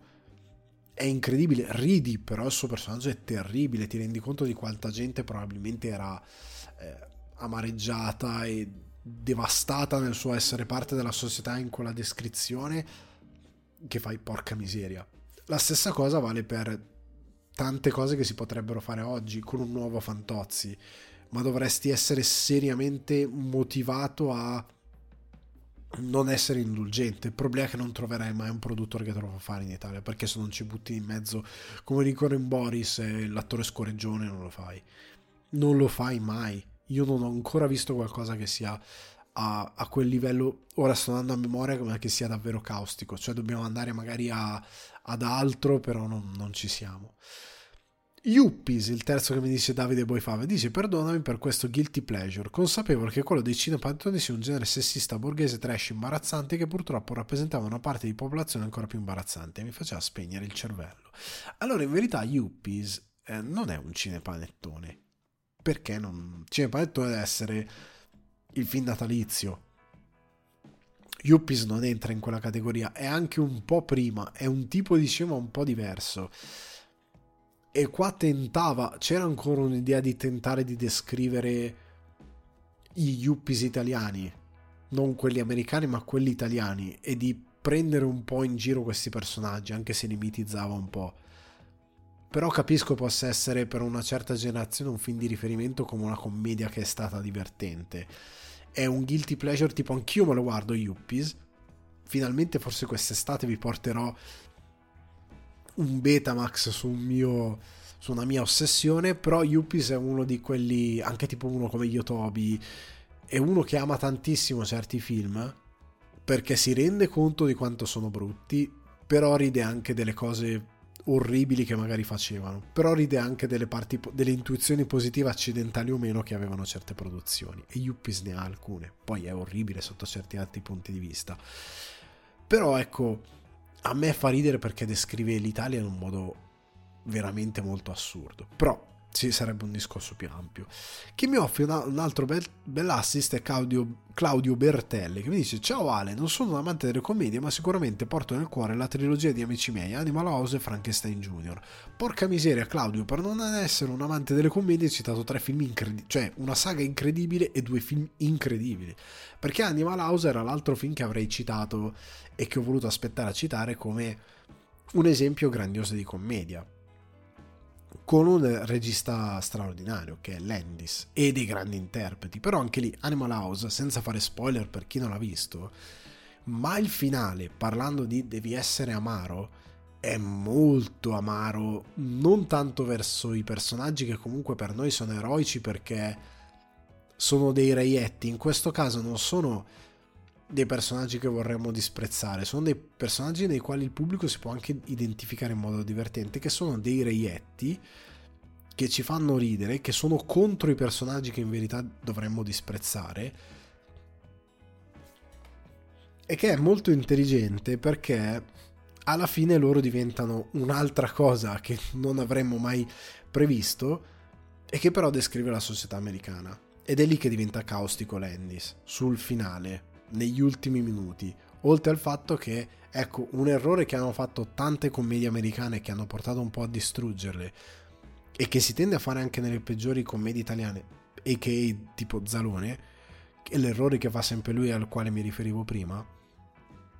Animal House ha distrutto come un po' una poltrona per due, che lo fa in modo un po' subdolo, però lo fa come altre situazioni distrugge l'idea del personaggio, del protagonista che a fine film vince tutto. Lo fa anche The Jerk, eh? non è che lo faceva solo Landis. Il personaggio a fine film non, eh, non è quello, sì, ho vinto tutto, tipo alla Happy Days, dove alla fine si trova una soluzione e si vince il torneo, si vince tipo dodgeball, no? Che loro alla fine vincono tutto, comprano la palestra, vincono i soldi, diventano milionari. Cioè non è quella cosa lì. Nei film di Landis pi- piuttosto il personaggio sfonda la, la competizione, ehm, si fa, si fa squalificare, sbrucia la palestra degli avversari. Cioè è una cosa molto più folle come idea si è andato un po' più verso l'ammorbidire il rapporto col pubblico per la commedia, si è andato un po' meno verso mm, andare verso la pazzia. Però ecco, io, eh, Claudio, ricredi sulle commedie, perché ce sono tante belle, tipo Il Dottor Stranamore, è una commedia straordinaria, anche lì è molto folle.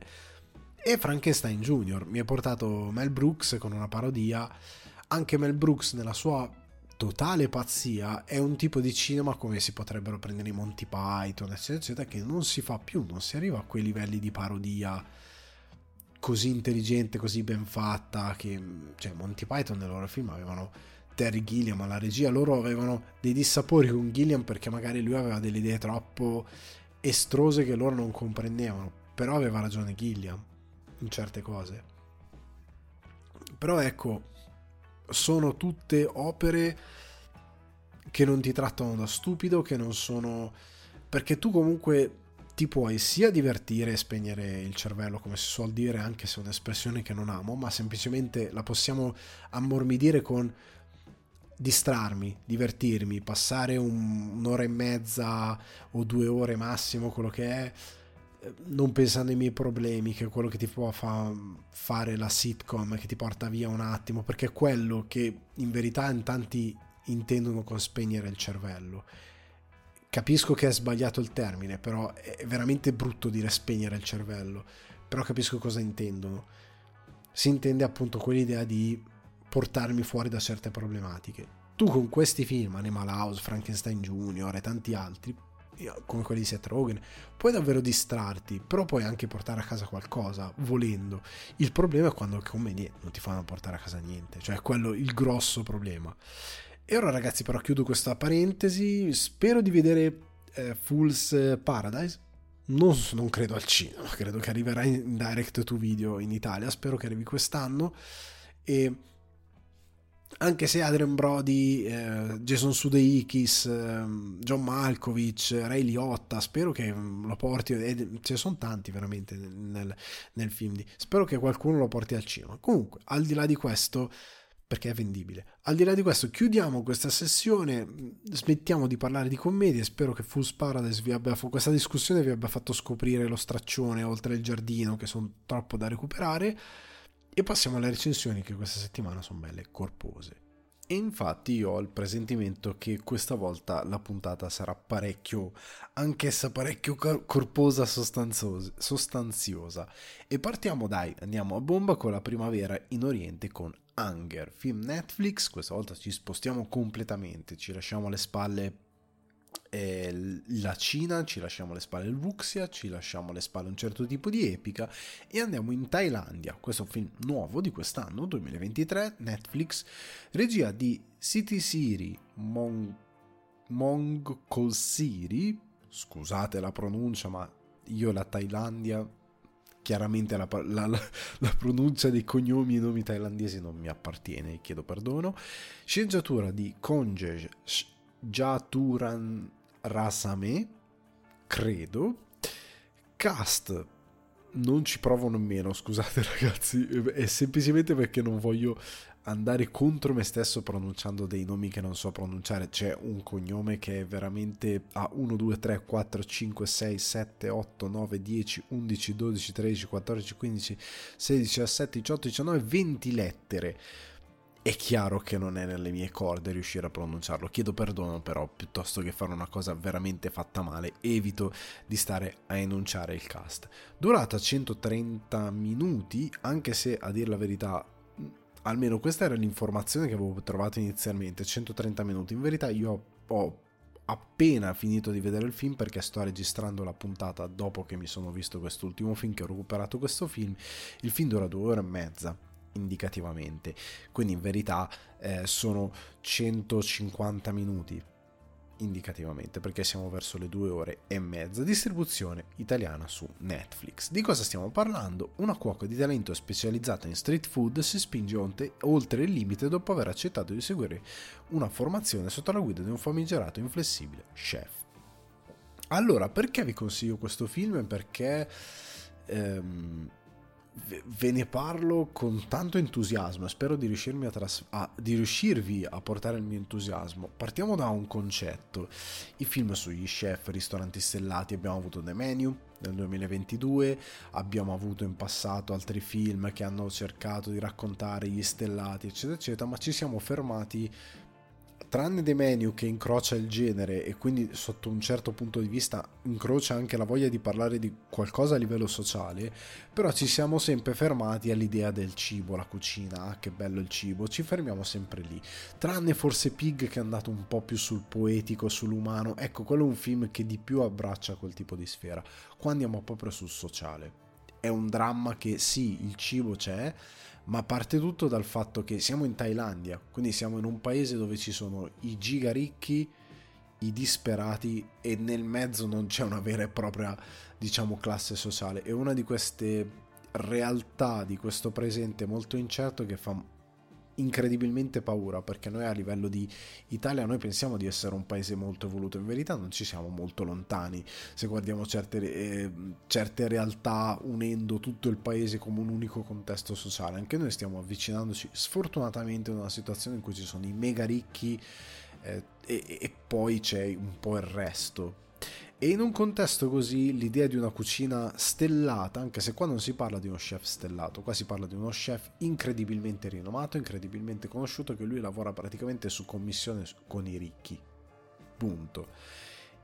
E la cosa che mi ha colpito di questo film è come mette a contrasto direttamente appunto questa realtà e la realtà invece di questa ragazza nella trama viene detto street food, in verità lei ha uno di questi tanti ristorantini eh, thailandesi che si vedono con tutto molto eh, decadente, con i fornelli strabruciati, consunti, con queste fiamme enormi che vanno a cuocere questi wok, con del cibo che magari è buonissimo perché cucina povera. Il bello della cucina a livello internazionale, tranne alcuni paesi che hanno delle strane origini, tipo gli Stati Uniti, in generale blocco europeo, Asia, abbiamo una cultura talmente antica, talmente radicata in alcune cose, come ad esempio la cucina, che ci troviamo all'interno nella povertà, in verità la, la genesi di quello che poi è la cucina migliore. Anche la cucina italiana migliore, quando si eleva, parte sempre comunque da un fondamento di un certo tipo di ricerca verso le basi della cultura.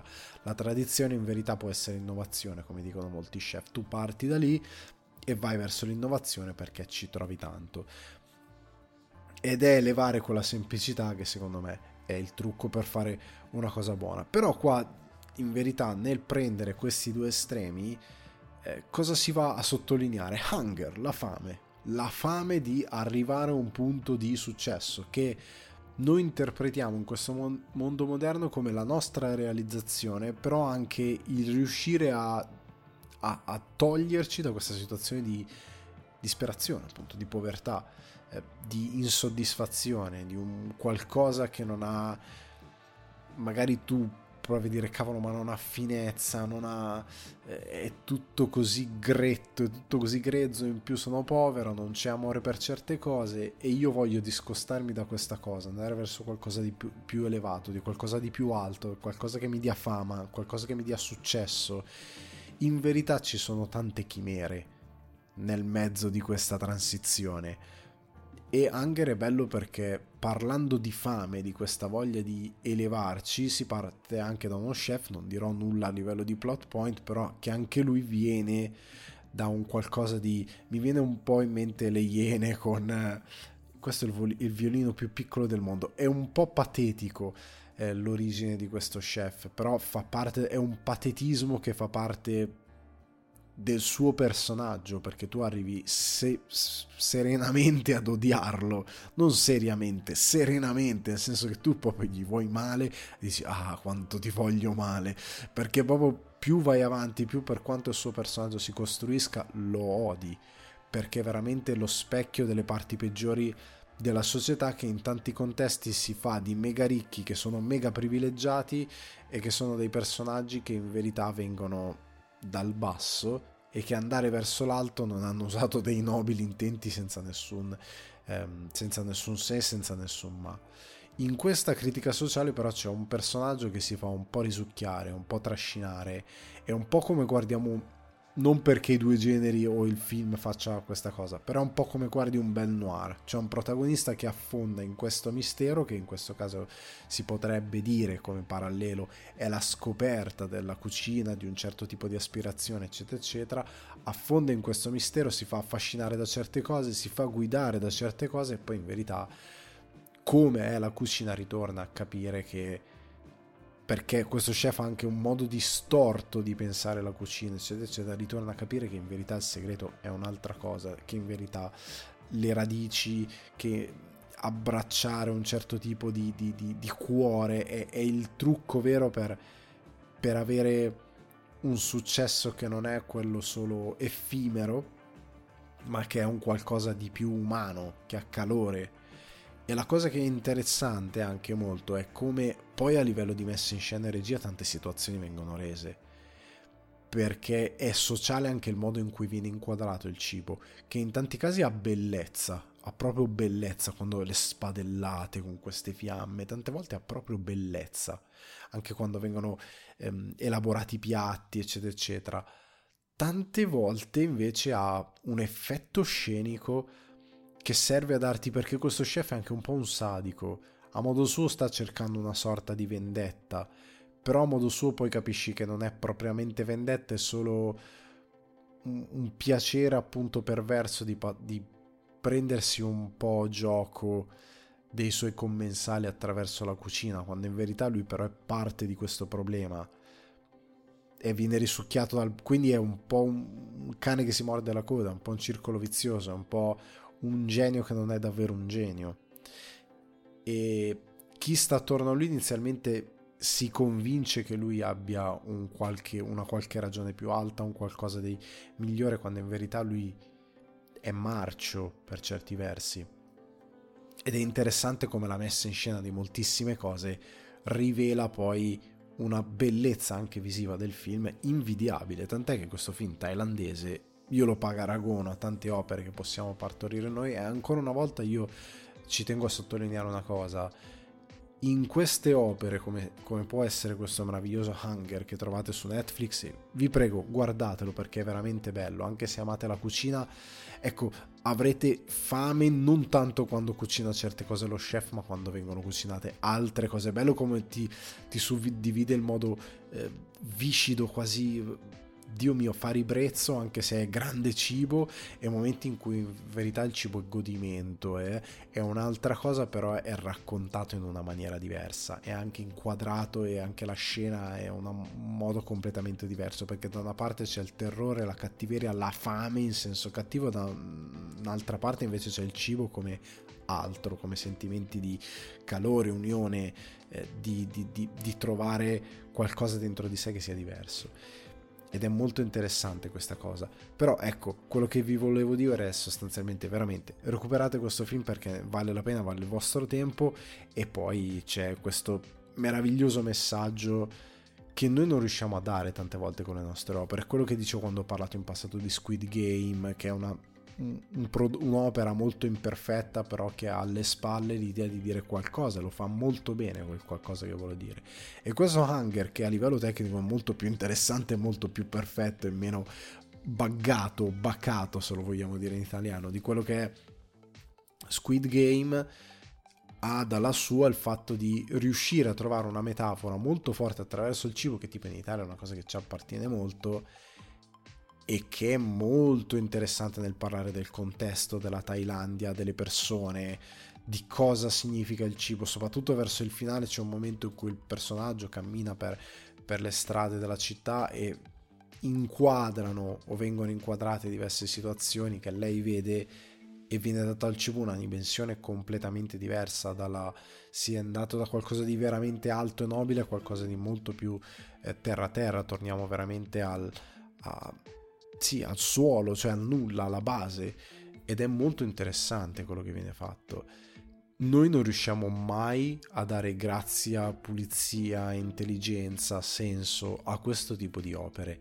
E questo è un film da guardare e non solo noi, cioè anche tipo ehm, il cinema americano, il cinema di Hollywood quando parla del cibo lo fa in un modo molto molto superficiale, molto... è chiaro che non hanno un retaggio verso quella cosa lì cercano la spettacolarità è un'altra cosa qua il cibo, eh. anche rispetto a altre opere come Burnt.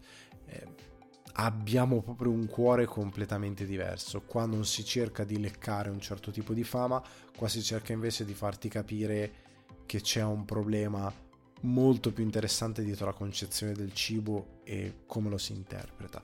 Comunque, io vi voglio lasciare al film, non vi voglio dire altro. È un film davvero stratosferico. Hunger, l'ho trovato su Netflix, a me è piaciuto tantissimo thailandese ve lo consiglio, non è doppiato in italiano, però c'è i sottotitoli in italiano, godetevelo, il cast è anche straordinario nell'interpretazione, soprattutto la protagonista e il, lo chef, l'altro chef protagonista, loro due sono magnifici, vi consiglio davvero di vedere questo film. Andiamo avanti con la recensione di intermezzo prima di arrivare alla recensione di copertina, il film di copertina che è Diabolic Ginko l'attacco. Finalmente recuperato il film, disponibile su Sky e Now, me l'ero perso al cinema. Regia di Manetti Bros, sceneggiatura Manetti Bros e Michelangelo La Neve, DOP Angelo Sorrentino, musiche Aldo Descalzi e Pivio, cast Giacomo Gianniotti, Miriam Leone, Valerio Mastandrea, Monica Bellucci, Alessio Lapice, Linda Caridi, Pier Giorgio Bellocchio, Giacomo Giorio. Durata 116 minuti, quindi un'ora e 56 minuti circa, distribuzione italiana 01 Distribution. Due note due prima di cominciare, io non sono un fan già del primo capitolo. Recuperate la recensione se vi interessa recuperarla, eh, se non la volete recuperare qua in, um, in, podcast, chi è su YouTube la può recuperare tranquillamente. Su YouTube, ci sono le playlist, c'è tutto, potete facilmente recuperare la recensione.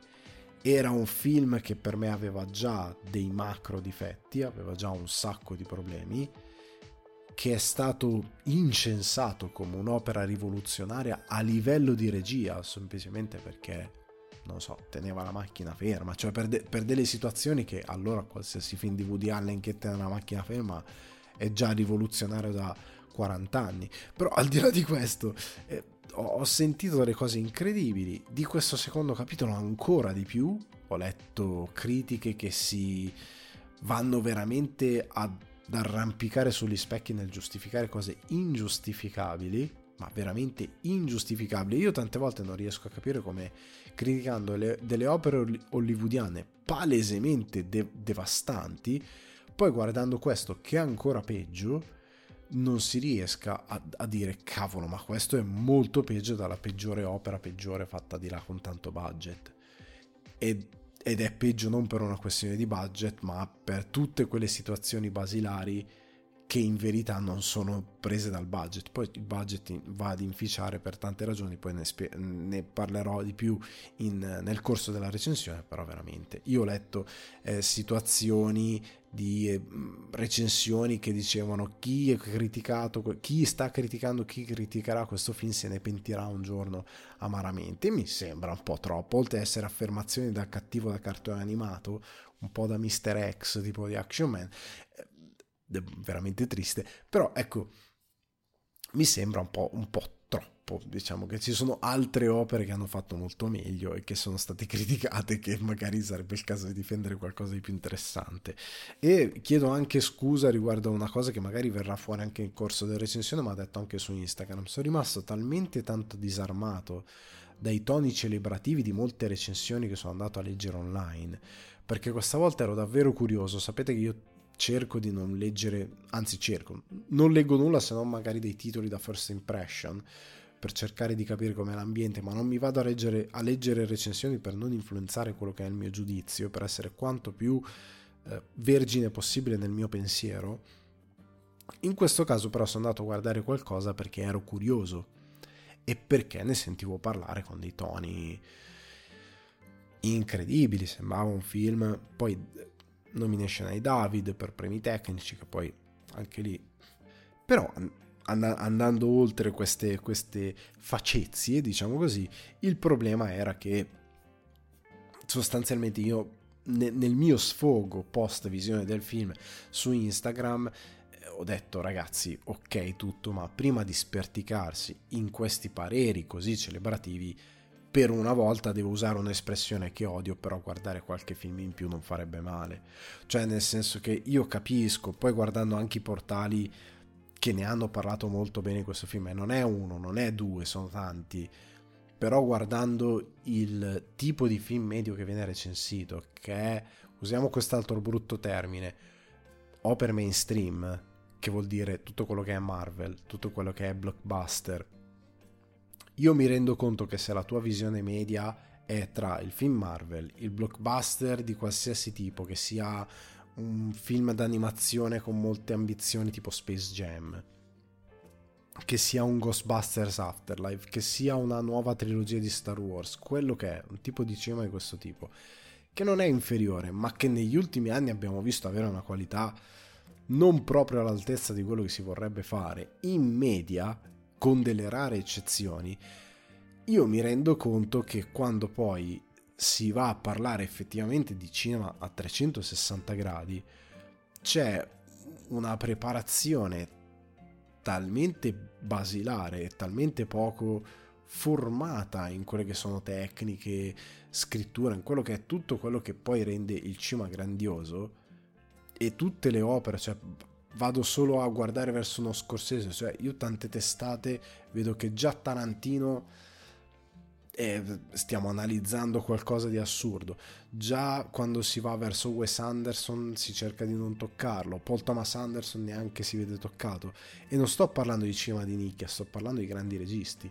Poi andare verso cinema asiatico, qualsiasi cosa non sia super titolato che magari va agli Oscar non si tocca nemmeno e tante volte neanche quello che va all'Oscar si tocca vagamente se non sono quei due o tre film che sono proprio tipo The Whale che lo devo recensire per forza perché se ne sta parlando tanto E quindi a quel punto mi dico, magari sarebbe il caso di spostarsi verso qualcos'altro.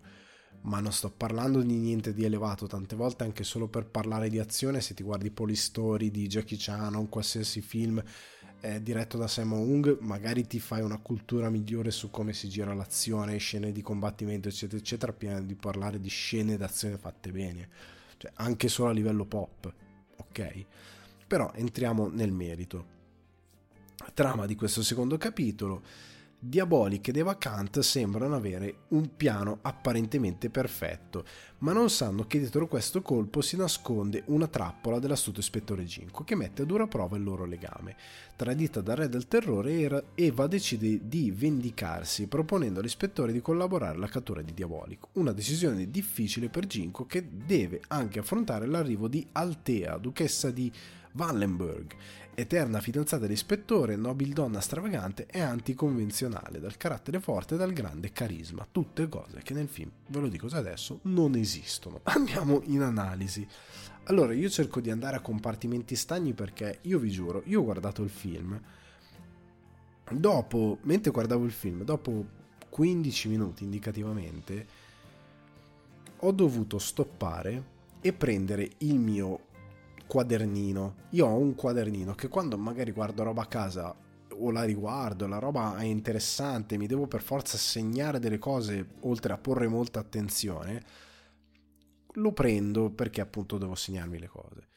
Ho preso questa cosa, ho detto, sono passati 15 minuti, è successa tanta di quella roba che devo segnare che è incredibile, tant'è che alcuna l'ho dovuta depennare perché sennò entravamo nello spoiler puro.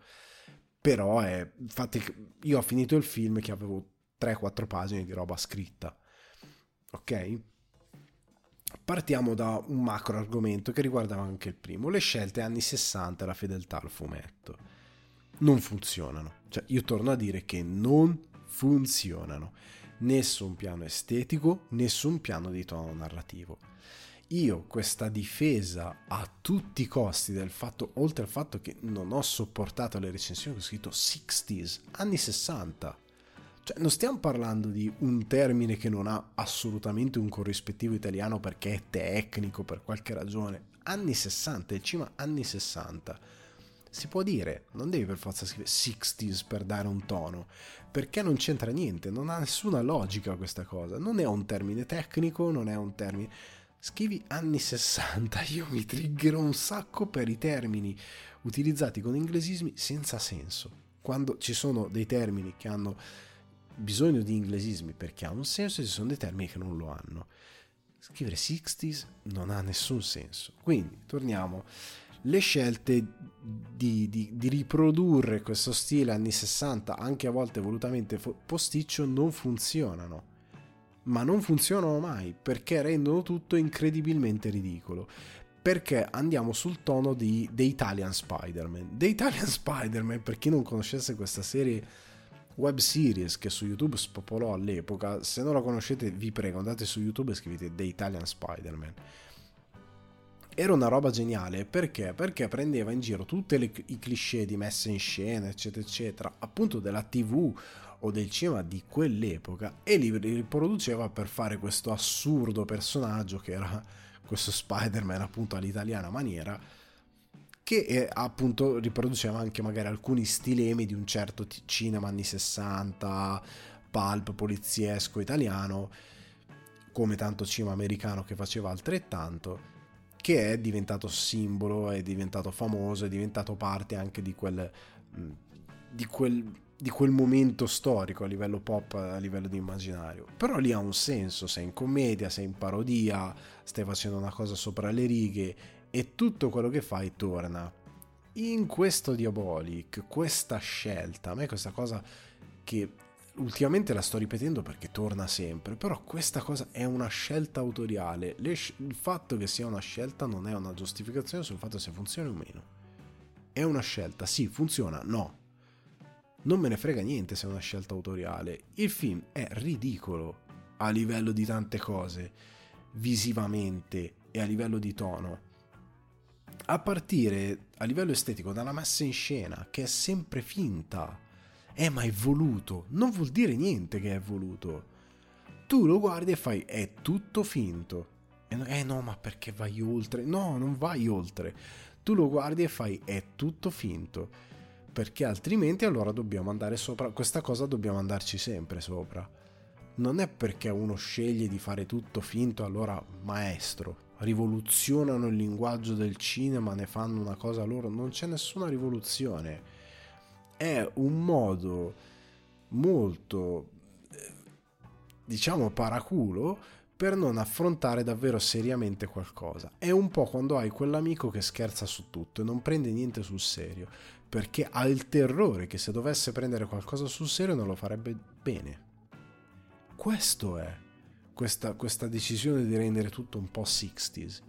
Cioè non è la decisione di dire ok, Diabolic ha una poetica di un certo tipo, Ehm, è un mondo a parte, una cosa, ambientiamo tutto negli anni 60, facciamolo così. Ok, bello, sono a bordo, ma devi metterlo in scena bene. Perché se mi metti gli effetti visivi volutamente datati, che però sembrano parodia, sembrano parodici e non funziona più. Io vedere Diabolic sul um, paraglider, sul glider che plana e dietro è palesemente finto e sembra Superman, il film di Superman di Donner. Eh, no, no, veramente no, non si può vedere. Soprattutto se poi l'effetto del coltello che vola con la camera fissa col coltello che fa...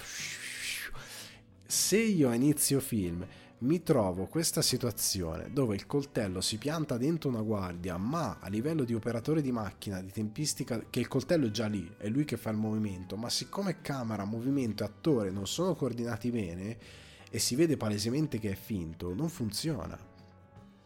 Come torneremo eh, più avanti su altri effetti visivi nominati anche David che non funzionano ragazzi c'è uno schizzo di sangue fintissimo che sembra di una delle librerie gratuite di VFX che non funziona e and- era meglio non metterlo ma è una delle tante scelte cioè il problema è che è tutto super maldestro è tutto super finto da questo punto di vista e non è perché è solo una scelta e anche perché ci sono dei limiti evid- evidenti a livello tecnico, non solo di budget. Ok? E poi porterò. Eh, adesso, anzi, vi porto altre situazioni. Parliamo anche di, di scrittura eh, su questa scelta del 60s. I dialoghi presi evidentemente dal fumetto, che io di Diabolic ne ho letti tanti, i dialoghi mi suonano più o meno quelli. È come nel fumetto, non è un pregio non è assolutamente un pregio, perché le battute in bocca non stanno bene a nessuno dei personaggi. Qua bisogna usare il bullshit detector di Hemingway. Che cos'è? Quando tu scrivi della roba, poi leggitela ad alta voce. Se ti suona come una vaccata, è perché evidentemente non lo è. E nel cinema ancora di più. Perché ci sono delle cose che scritte nei balloon a fumetti o in un romanzo possono funzionare anche a livello di battute dette a voce. Poi quando le, fai, le dici ad alta voce a dei personaggi in delle situazioni, fai no, no, no, no, ragazzi, togliamo tutto, questa cosa non va bene, va riscritta. Gli va cambiato il tono perché nessuno nella vita parla così, in questo modo plateale, drammatico. Anche lì ho letto, ah, per questa ricerca, sgrammaticare il cinema. No, non funziona. Punto. È una scelta che non funziona. Io, anch'io stesso, nella, nella mia umile e breve esperienza, eh, no, breve no perché non è finita, umile esperienza da filmmaker, mi sono trovato a mettere determinate parole che lì per lì le ho lette e ho detto può funzionare. Poi sul set sono lì con l'attore, giriamo la scena, chiamo il cut, ci guardiamo. Ehm, Alessandro, this line doesn't work. I agree. Hai ragione. Non funziona, togliamola, riscriviamola. Perché non funziona detta ad alta voce? riscriviamola. E, e, funziona così, bisogna lavorare così. Può, questo è tutto un canovaccio di battute che dette ad alta voce non funzionano. Tutte, dall'uno all'ultimo, sono troppo ingenue, sono datate, sono da fumetto nell'accezione da, da, da fumettaro, da uno che va in giro con corto maltese sull'avambraccio e Batman sull'al, sul, sull'altro braccio, da fumetto nell'accezione più negativa possibile ovvero da un fumetto ingenuo, antiquato, che non è più al passo coi tempi e che è palesemente di un'altra epoca e che non funziona. Cioè, quest'idea è ambientata negli anni 60, ok, lo è anche C'era una volta a Hollywood, che è ambientato alla fine degli anni 60. Questo vale anche per il primo Diabolic. Perché so già che alcuni diranno, eh, ma qua avevano meno budget. Non, è, non lo fa il film. Questa è una considerazione che arriverò alla fine. Prova a prendermi ambientato in parte negli anni 60. È Operazione Uncle. Operazione Uncle, riferimento assoluto di Guy Ritchie. Anche lui è ambientato negli anni 60. È stupendo. È stupendo. E i personaggi non parlano come parlano questi personaggi. Cioè, non, non abbiamo mai in bocca delle cose che sono veramente, veramente ridicole. E questo è il punto. E sono dei film straordinari, ma ce ne, ne potremmo fare due miliardi di esempi di film ambientati. Il lungo addio. Prendiamo il lungo addio. Siamo. Oddio, dalla memoria, fine degli anni 60 più o meno, siamo in quel periodo lì. Mm, io guardo il lungo addio, io non trovo battute ridicole. Io non trovo battute così camp. Il fatto di giustificare uno stile così camp. E allora dobbiamo andare tutti a dire a Joel Schumacher, poverino che è morto, che è un genio. Perché allora i suoi Batman, che sono super camp, volutamente allora è un genio. No, Batman coi capezzoli fa schifo. No, la Bat, la Bat carta di credito, mai uscire di casa senza, come fosse la Visa o la Mastercard, non mi ricordo che cos'era, fa schifo la battuta. È orrenda è brutto Bane, è brutto tutto. E l'ha scelto scientemente, fa schifo uguale, cioè non funziona, mi dispiace. E questa è una cosa. Arriviamo, torniamo al lato tecnico. La fotografia dovrebbe lavorare per mettere in scena gli anni 60. Cioè, sia a livello di movimenti di macchina, sia a livello di luce. Già dall'inizio sono momenti in cui cioè, due personaggi sono contro luce e non ha senso. E loro hanno metà faccia al buio, non capisci non capisci perché la scena è così, non capisci il tono del film. Cioè, cosa siamo in un thriller, in un giallo? Ne- nessuno di questi mood torna all'interno della fotografia della messa in scena. C'è una macchina, ci sono delle macchine a mano che io credo l'intento sia quello di riprodurre queste macchine a mano un po' sbadate anni 60, ma anche lì tante volte non è che erano sbadate per flavor, Tante volte erano sbagliate perché l'operatore non era così in gamba. Tante volte erano un po' sghembe perché c'erano degli intenti narrativi. Qua non ci sono gli intenti narrativi. Sono semplicemente riproposte male o riproposte con l'intento di riprodurre quella cosa ma non ci riescono perché poi tutto attorno a livello anche di luce eccetera eccetera non ti porta davvero in quella sensazione e quindi non funziona come dicevo prima, il coltello volante all'inizio. Vuoi fare quell'effetto vecchia scuola? Cavolo, almeno rendimelo bene. Lavora in coordinazione bene col movimento di macchina, l'attore. No, invece si vede palesemente che è finto, con quello schizzo di sangue palesemente finto. Parliamo di Altea, che poi ne parleremo anche per la scrittura. Dio mio, che senso ha prendere la Bellucci a fare l'Altea? Non ha alcun senso logico, ma non per la Bellucci, perché tanti mi avete anche scritto, ah ma commentando la recitazione. Il mio problema, vi giuro, non è quello, perché in media, nella media del film, per come sono diretti tutti super sopra le righe con questi dialoghi inascoltabili in bocca, è nella media, ok? Lì anche il miglior attore del mondo avrebbe avuto dei problemi per come è diretto il film a livello di a livello artistico degli attori per come è scritto.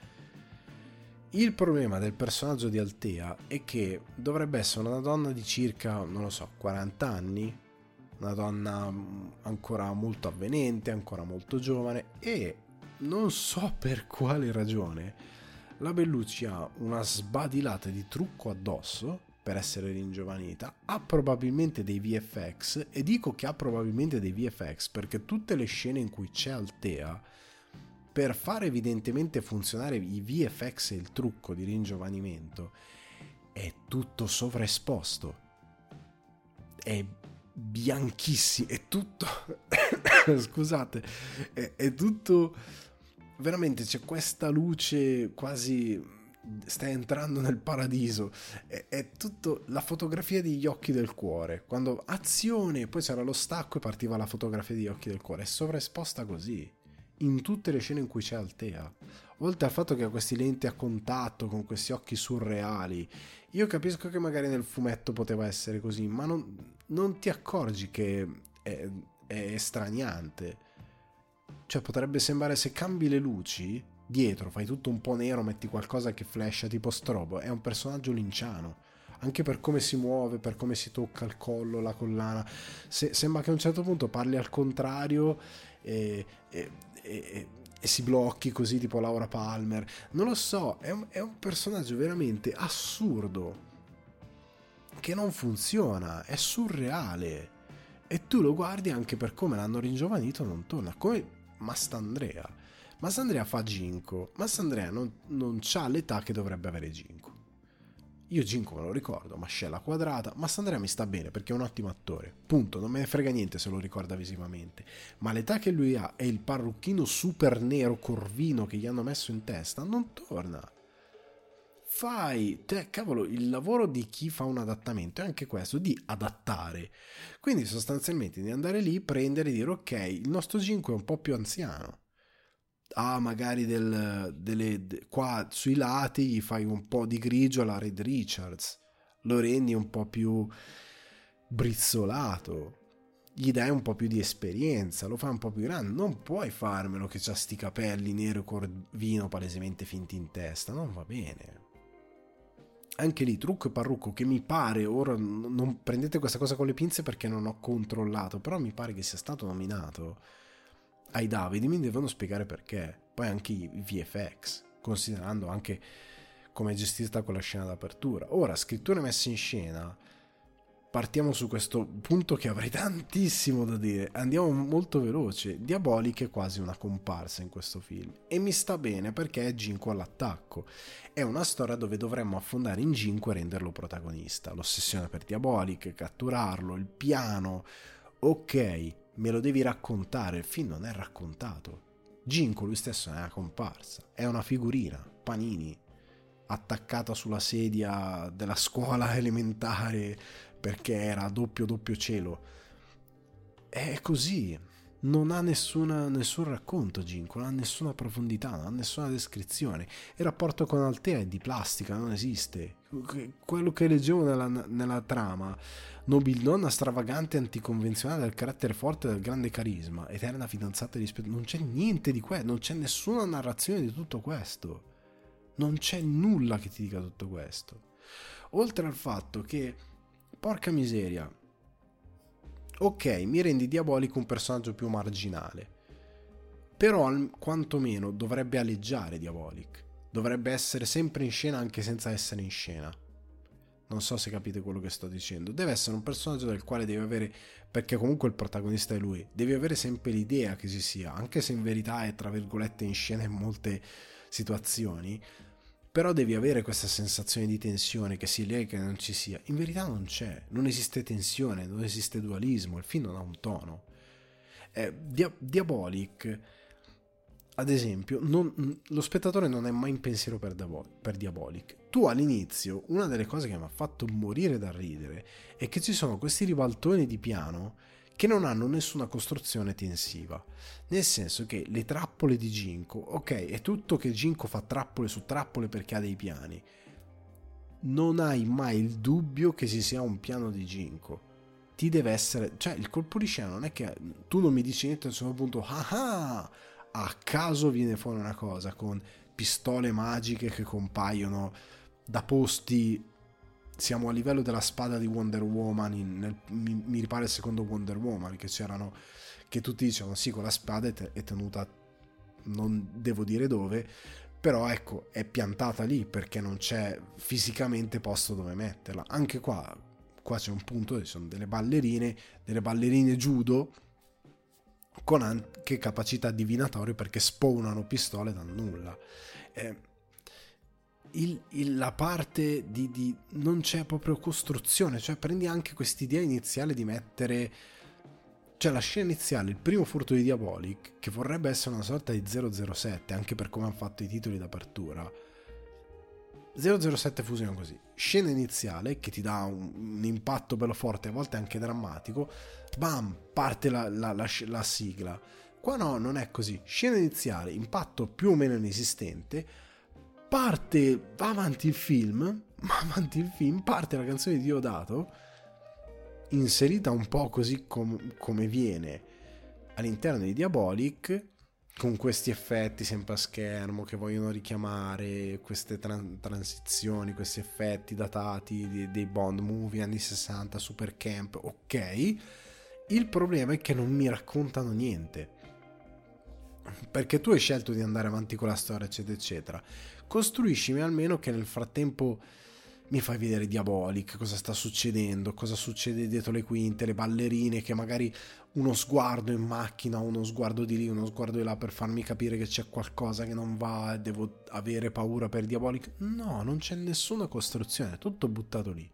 I colpi scena entrano un po' così come fucilate, a, entrano proprio a schiaffo tu non sei mai in pensiero per Diabolico, non sei mai in pensiero per Ginko, non sei mai in pensiero per Evacant, non sei mai in pensiero per nessuno, per niente, non te ne importa niente di chiunque sia in, in scena, perché non, è, non c'è costruzione di nulla. Cioè se io prendo qualsiasi film che potrebbe avvicinarsi a questo Diabolic, che sia Ocean's Eleven di Soderbergh, Il colore dei soldi di Scorsese, Un pesce di nome Vanda, qualsiasi film, ma anche appunto da Lock e Stock a Operazione Uncle di Guy Ritchie. Tu prendi tutto il pacchetto Guy Ritchie dei film criminali con piani, ripiani, tradimenti, incroci, ribaltoni, che Diabolic dovrebbe essere un po' così, no? Ribaltoni continui, zero. È inferiore a qualunque di questi film perché non ha, è tutto un, una linea piatta e io vi giuro, io a un certo punto ho guardato il minutaggio da quanto stavo guardando e ho detto, oh, è un'ora, è oltre un'ora e mezza che questo film va e non mi ha raccontato nulla. Ma nulla. È un susseguirsi di scene a volte super ridicole con un'Eva Kant che si dovrebbe buttare tipo da una scogliera per mm, andare nell'acqua e si, but- si è buttata da un metro e tutti no, ma no cosa? Cioè, eh, eh, siamo veramente a, a, un, a, un, livello che veramente per parlare con i toni così incredibili di questo film vuol dire che cioè se guardi Hit la sfida o i film che ho nominato poco sopra ma anche un pesce di nome Manda che è molto leggero cioè cosa, dopo cosa scrivi? cioè scrivi le tavole della legge la recensione la scolpisci nella pietra perché hai visto una roba che ti ha cambiato la vita è questo che io non capisco è, è un film che ripeto, vorrebbe andare sul camp, però si prende seriamente.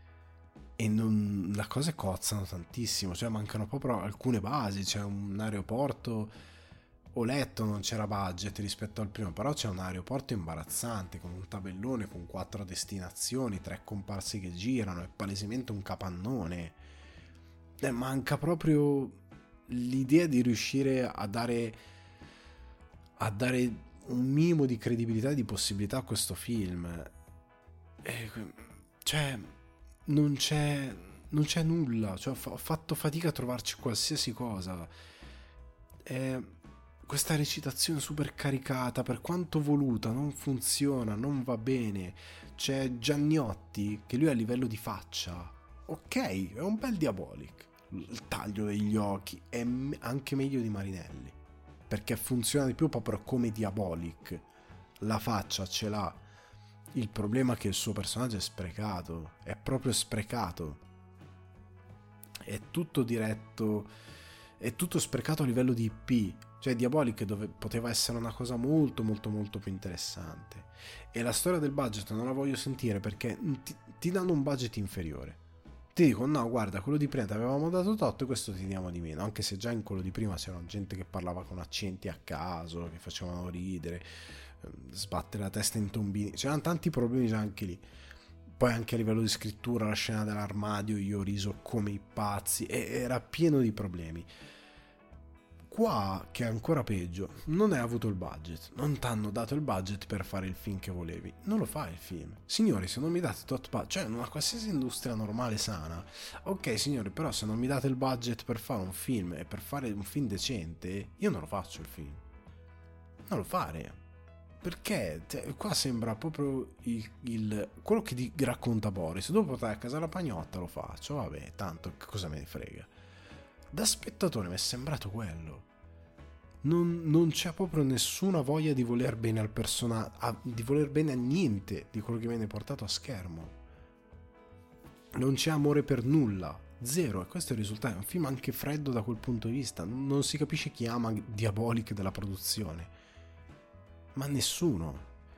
Perché altrimenti il film sarebbe diverso per quanto... Anche lì, nella povertà di mezzi, cioè un bravo regista si inventa delle soluzioni per tirare fuori dalla povertà qualcosa che, che, che vada bene del quale possa essere orgoglioso. No, qua c'è la povertà, devi costruire un aeroporto, non c'hai i soldi, ma facciamolo lo stesso. Cambia, cambia, fai qualcosa di diverso, fai la scena in modo diverso, scrivi una cosa diversa.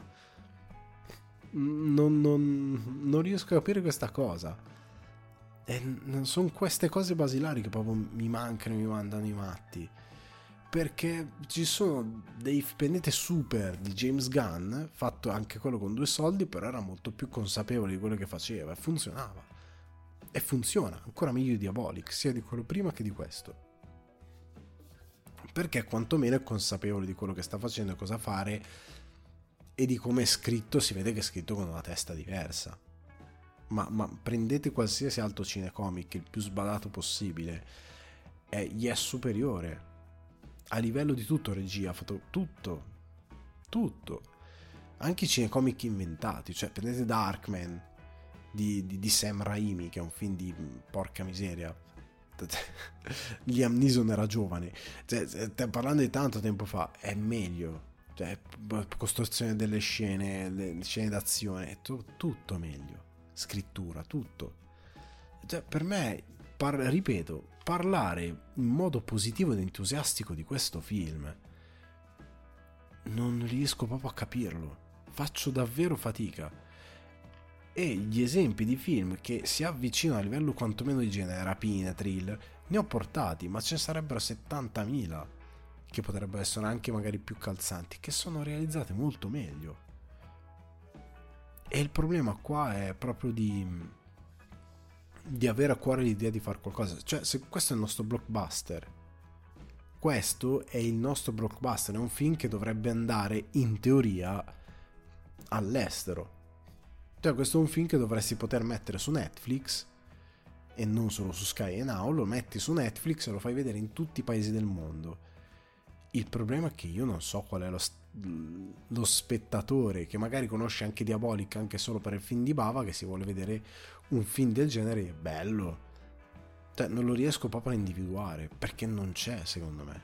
Non c'è proprio. È, è un film pensato per chi ha voluto fare il film, ma non c'è un senso. Quindi chiudo, ragazzi, perché ne ho parlato anche fin troppo.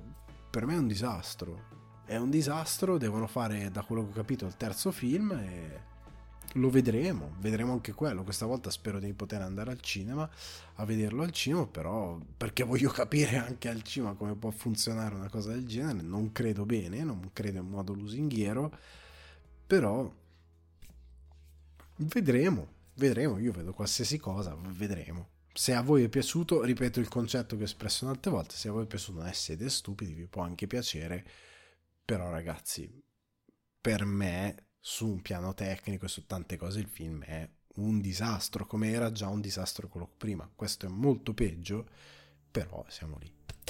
Ritrovarsi in Rye Lane, questo è il film del quale voglio parlarvi adesso. Scappiamo, andiamo verso South London, fuggiamo da questa Clairville diabolica, eccetera, eccetera, e parliamo di ritrovarsi in Rye Lane per ricollegarci alla comicità, eccetera, eccetera. Regia di Rain Allen Miller, Miller il suo debutto, tra l'altro, sceneggiatura di Nathan Bryan e Tom Melia, DOP Olan Collardy, musiche di Queeves, cast David Johnson, Vivian Opera, Bobby Allen Quarmby e Simon Magnonda e Levis Roots, scusate. Durata 82 minuti, quindi un'ora e 20 minuti, 22 minuti.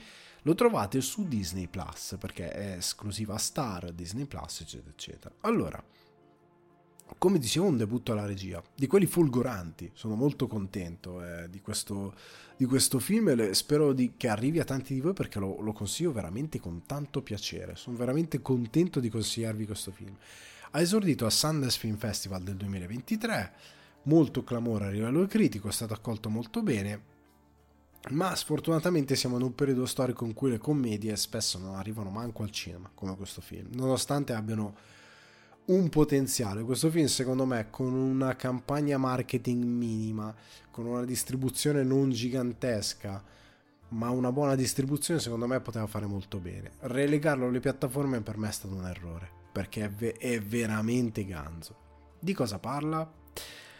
parla di eh, David Johnson e Vive Oprah che sono nei panni di Dom e Yas, due ventenni entrambi sconvolti da due brutte rotture. Si incontreranno nel corso di una giornata intensa a South London, si aiutano a vicenda per affrontare i loro ex da incubo e ripristinare la loro fede nel romanticismo non è bellissima spiegata così la trama, perché non c'è nessuna perdita di fede nel romanticismo, sono semplicemente due ragazzi che hanno due situazioni di vita problematiche, come tanti ventenni in questo presente molto incerto, e che hanno, che hanno subito due brutte rotture.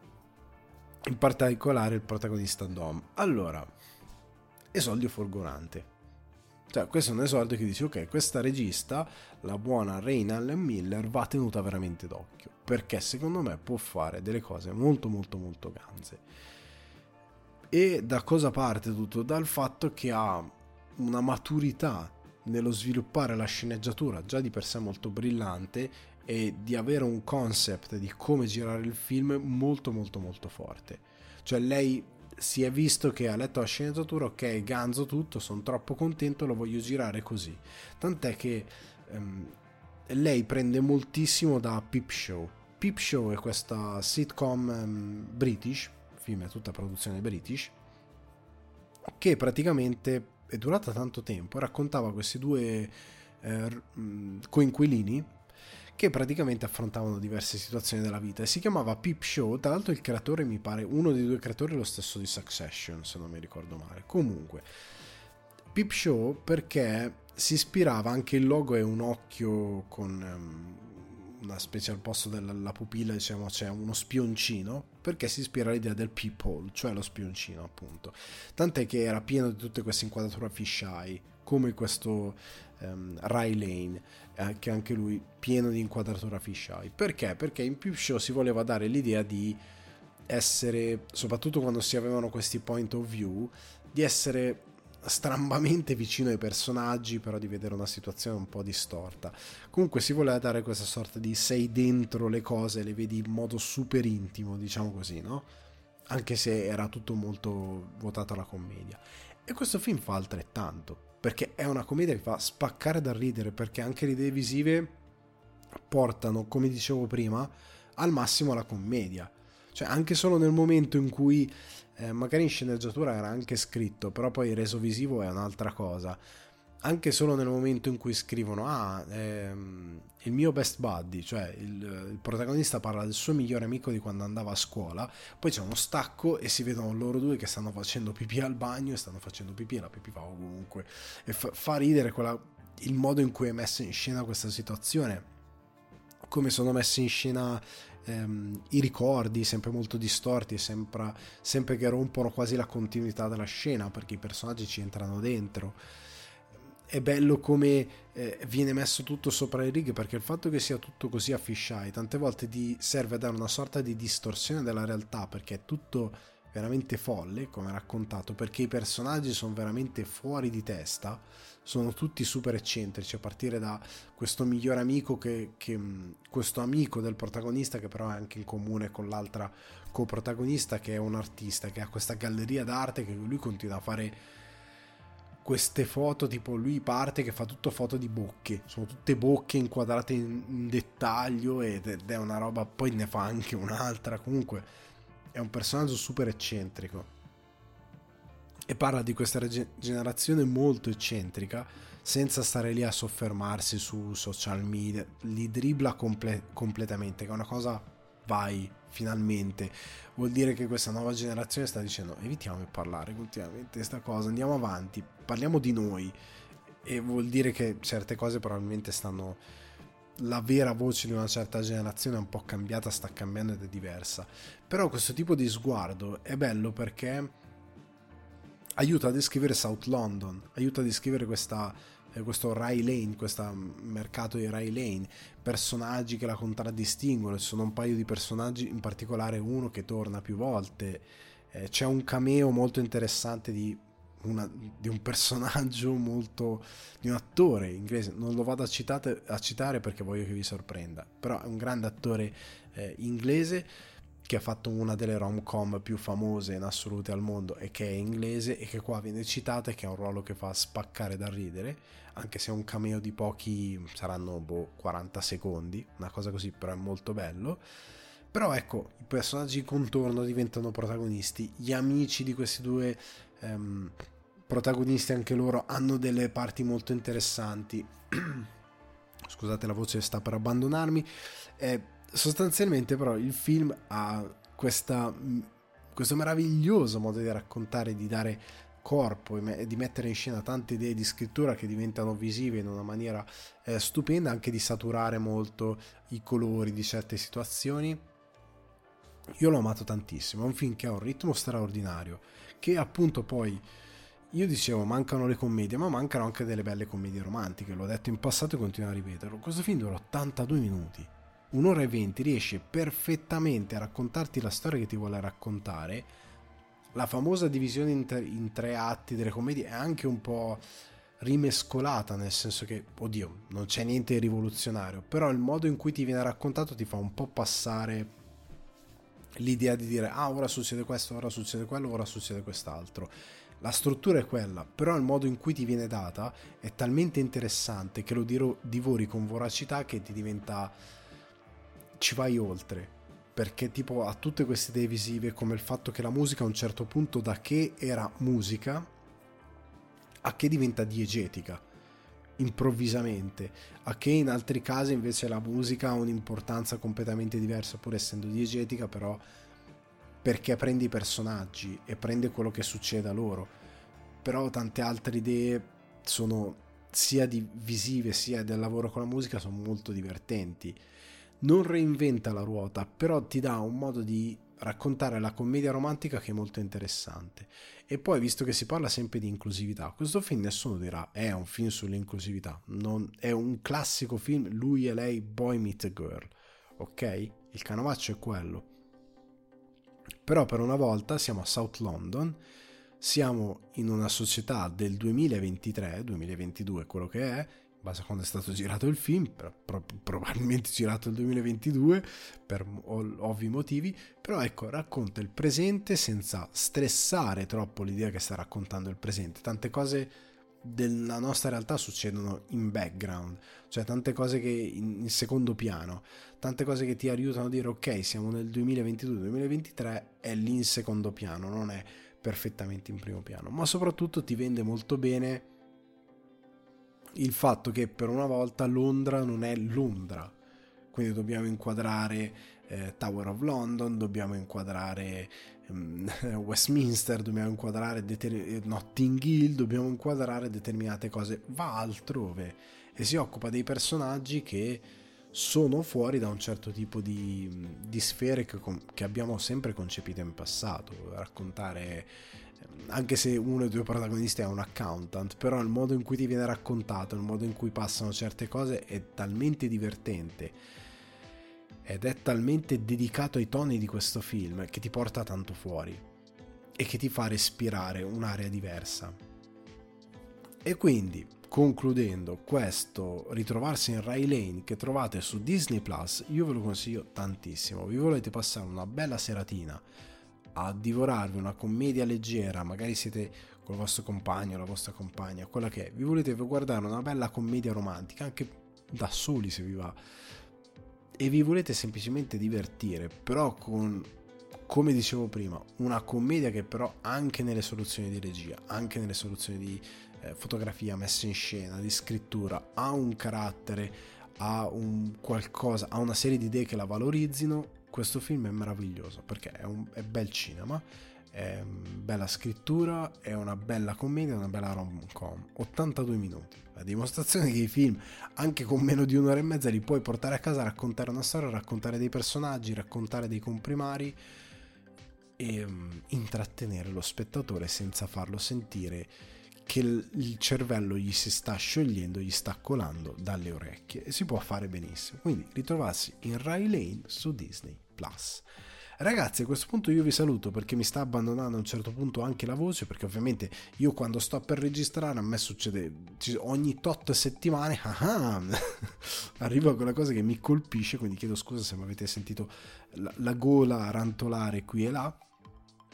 Però anche questa puntata si, si, chiude, si conclude. Vi ricordo che se volete supportare sul divano di Ale e le mire di espansione per un giardino zen migliore potete farlo su patreon.com slash sul divano di Ale altrimenti tenete a mente che sul divano di Ale è un confortevole piacere da condividere con gli amici e gli appassionati di cinema e televisione che potete trovare su Spotify, Apple Podcast, Amazon Music e Daycast.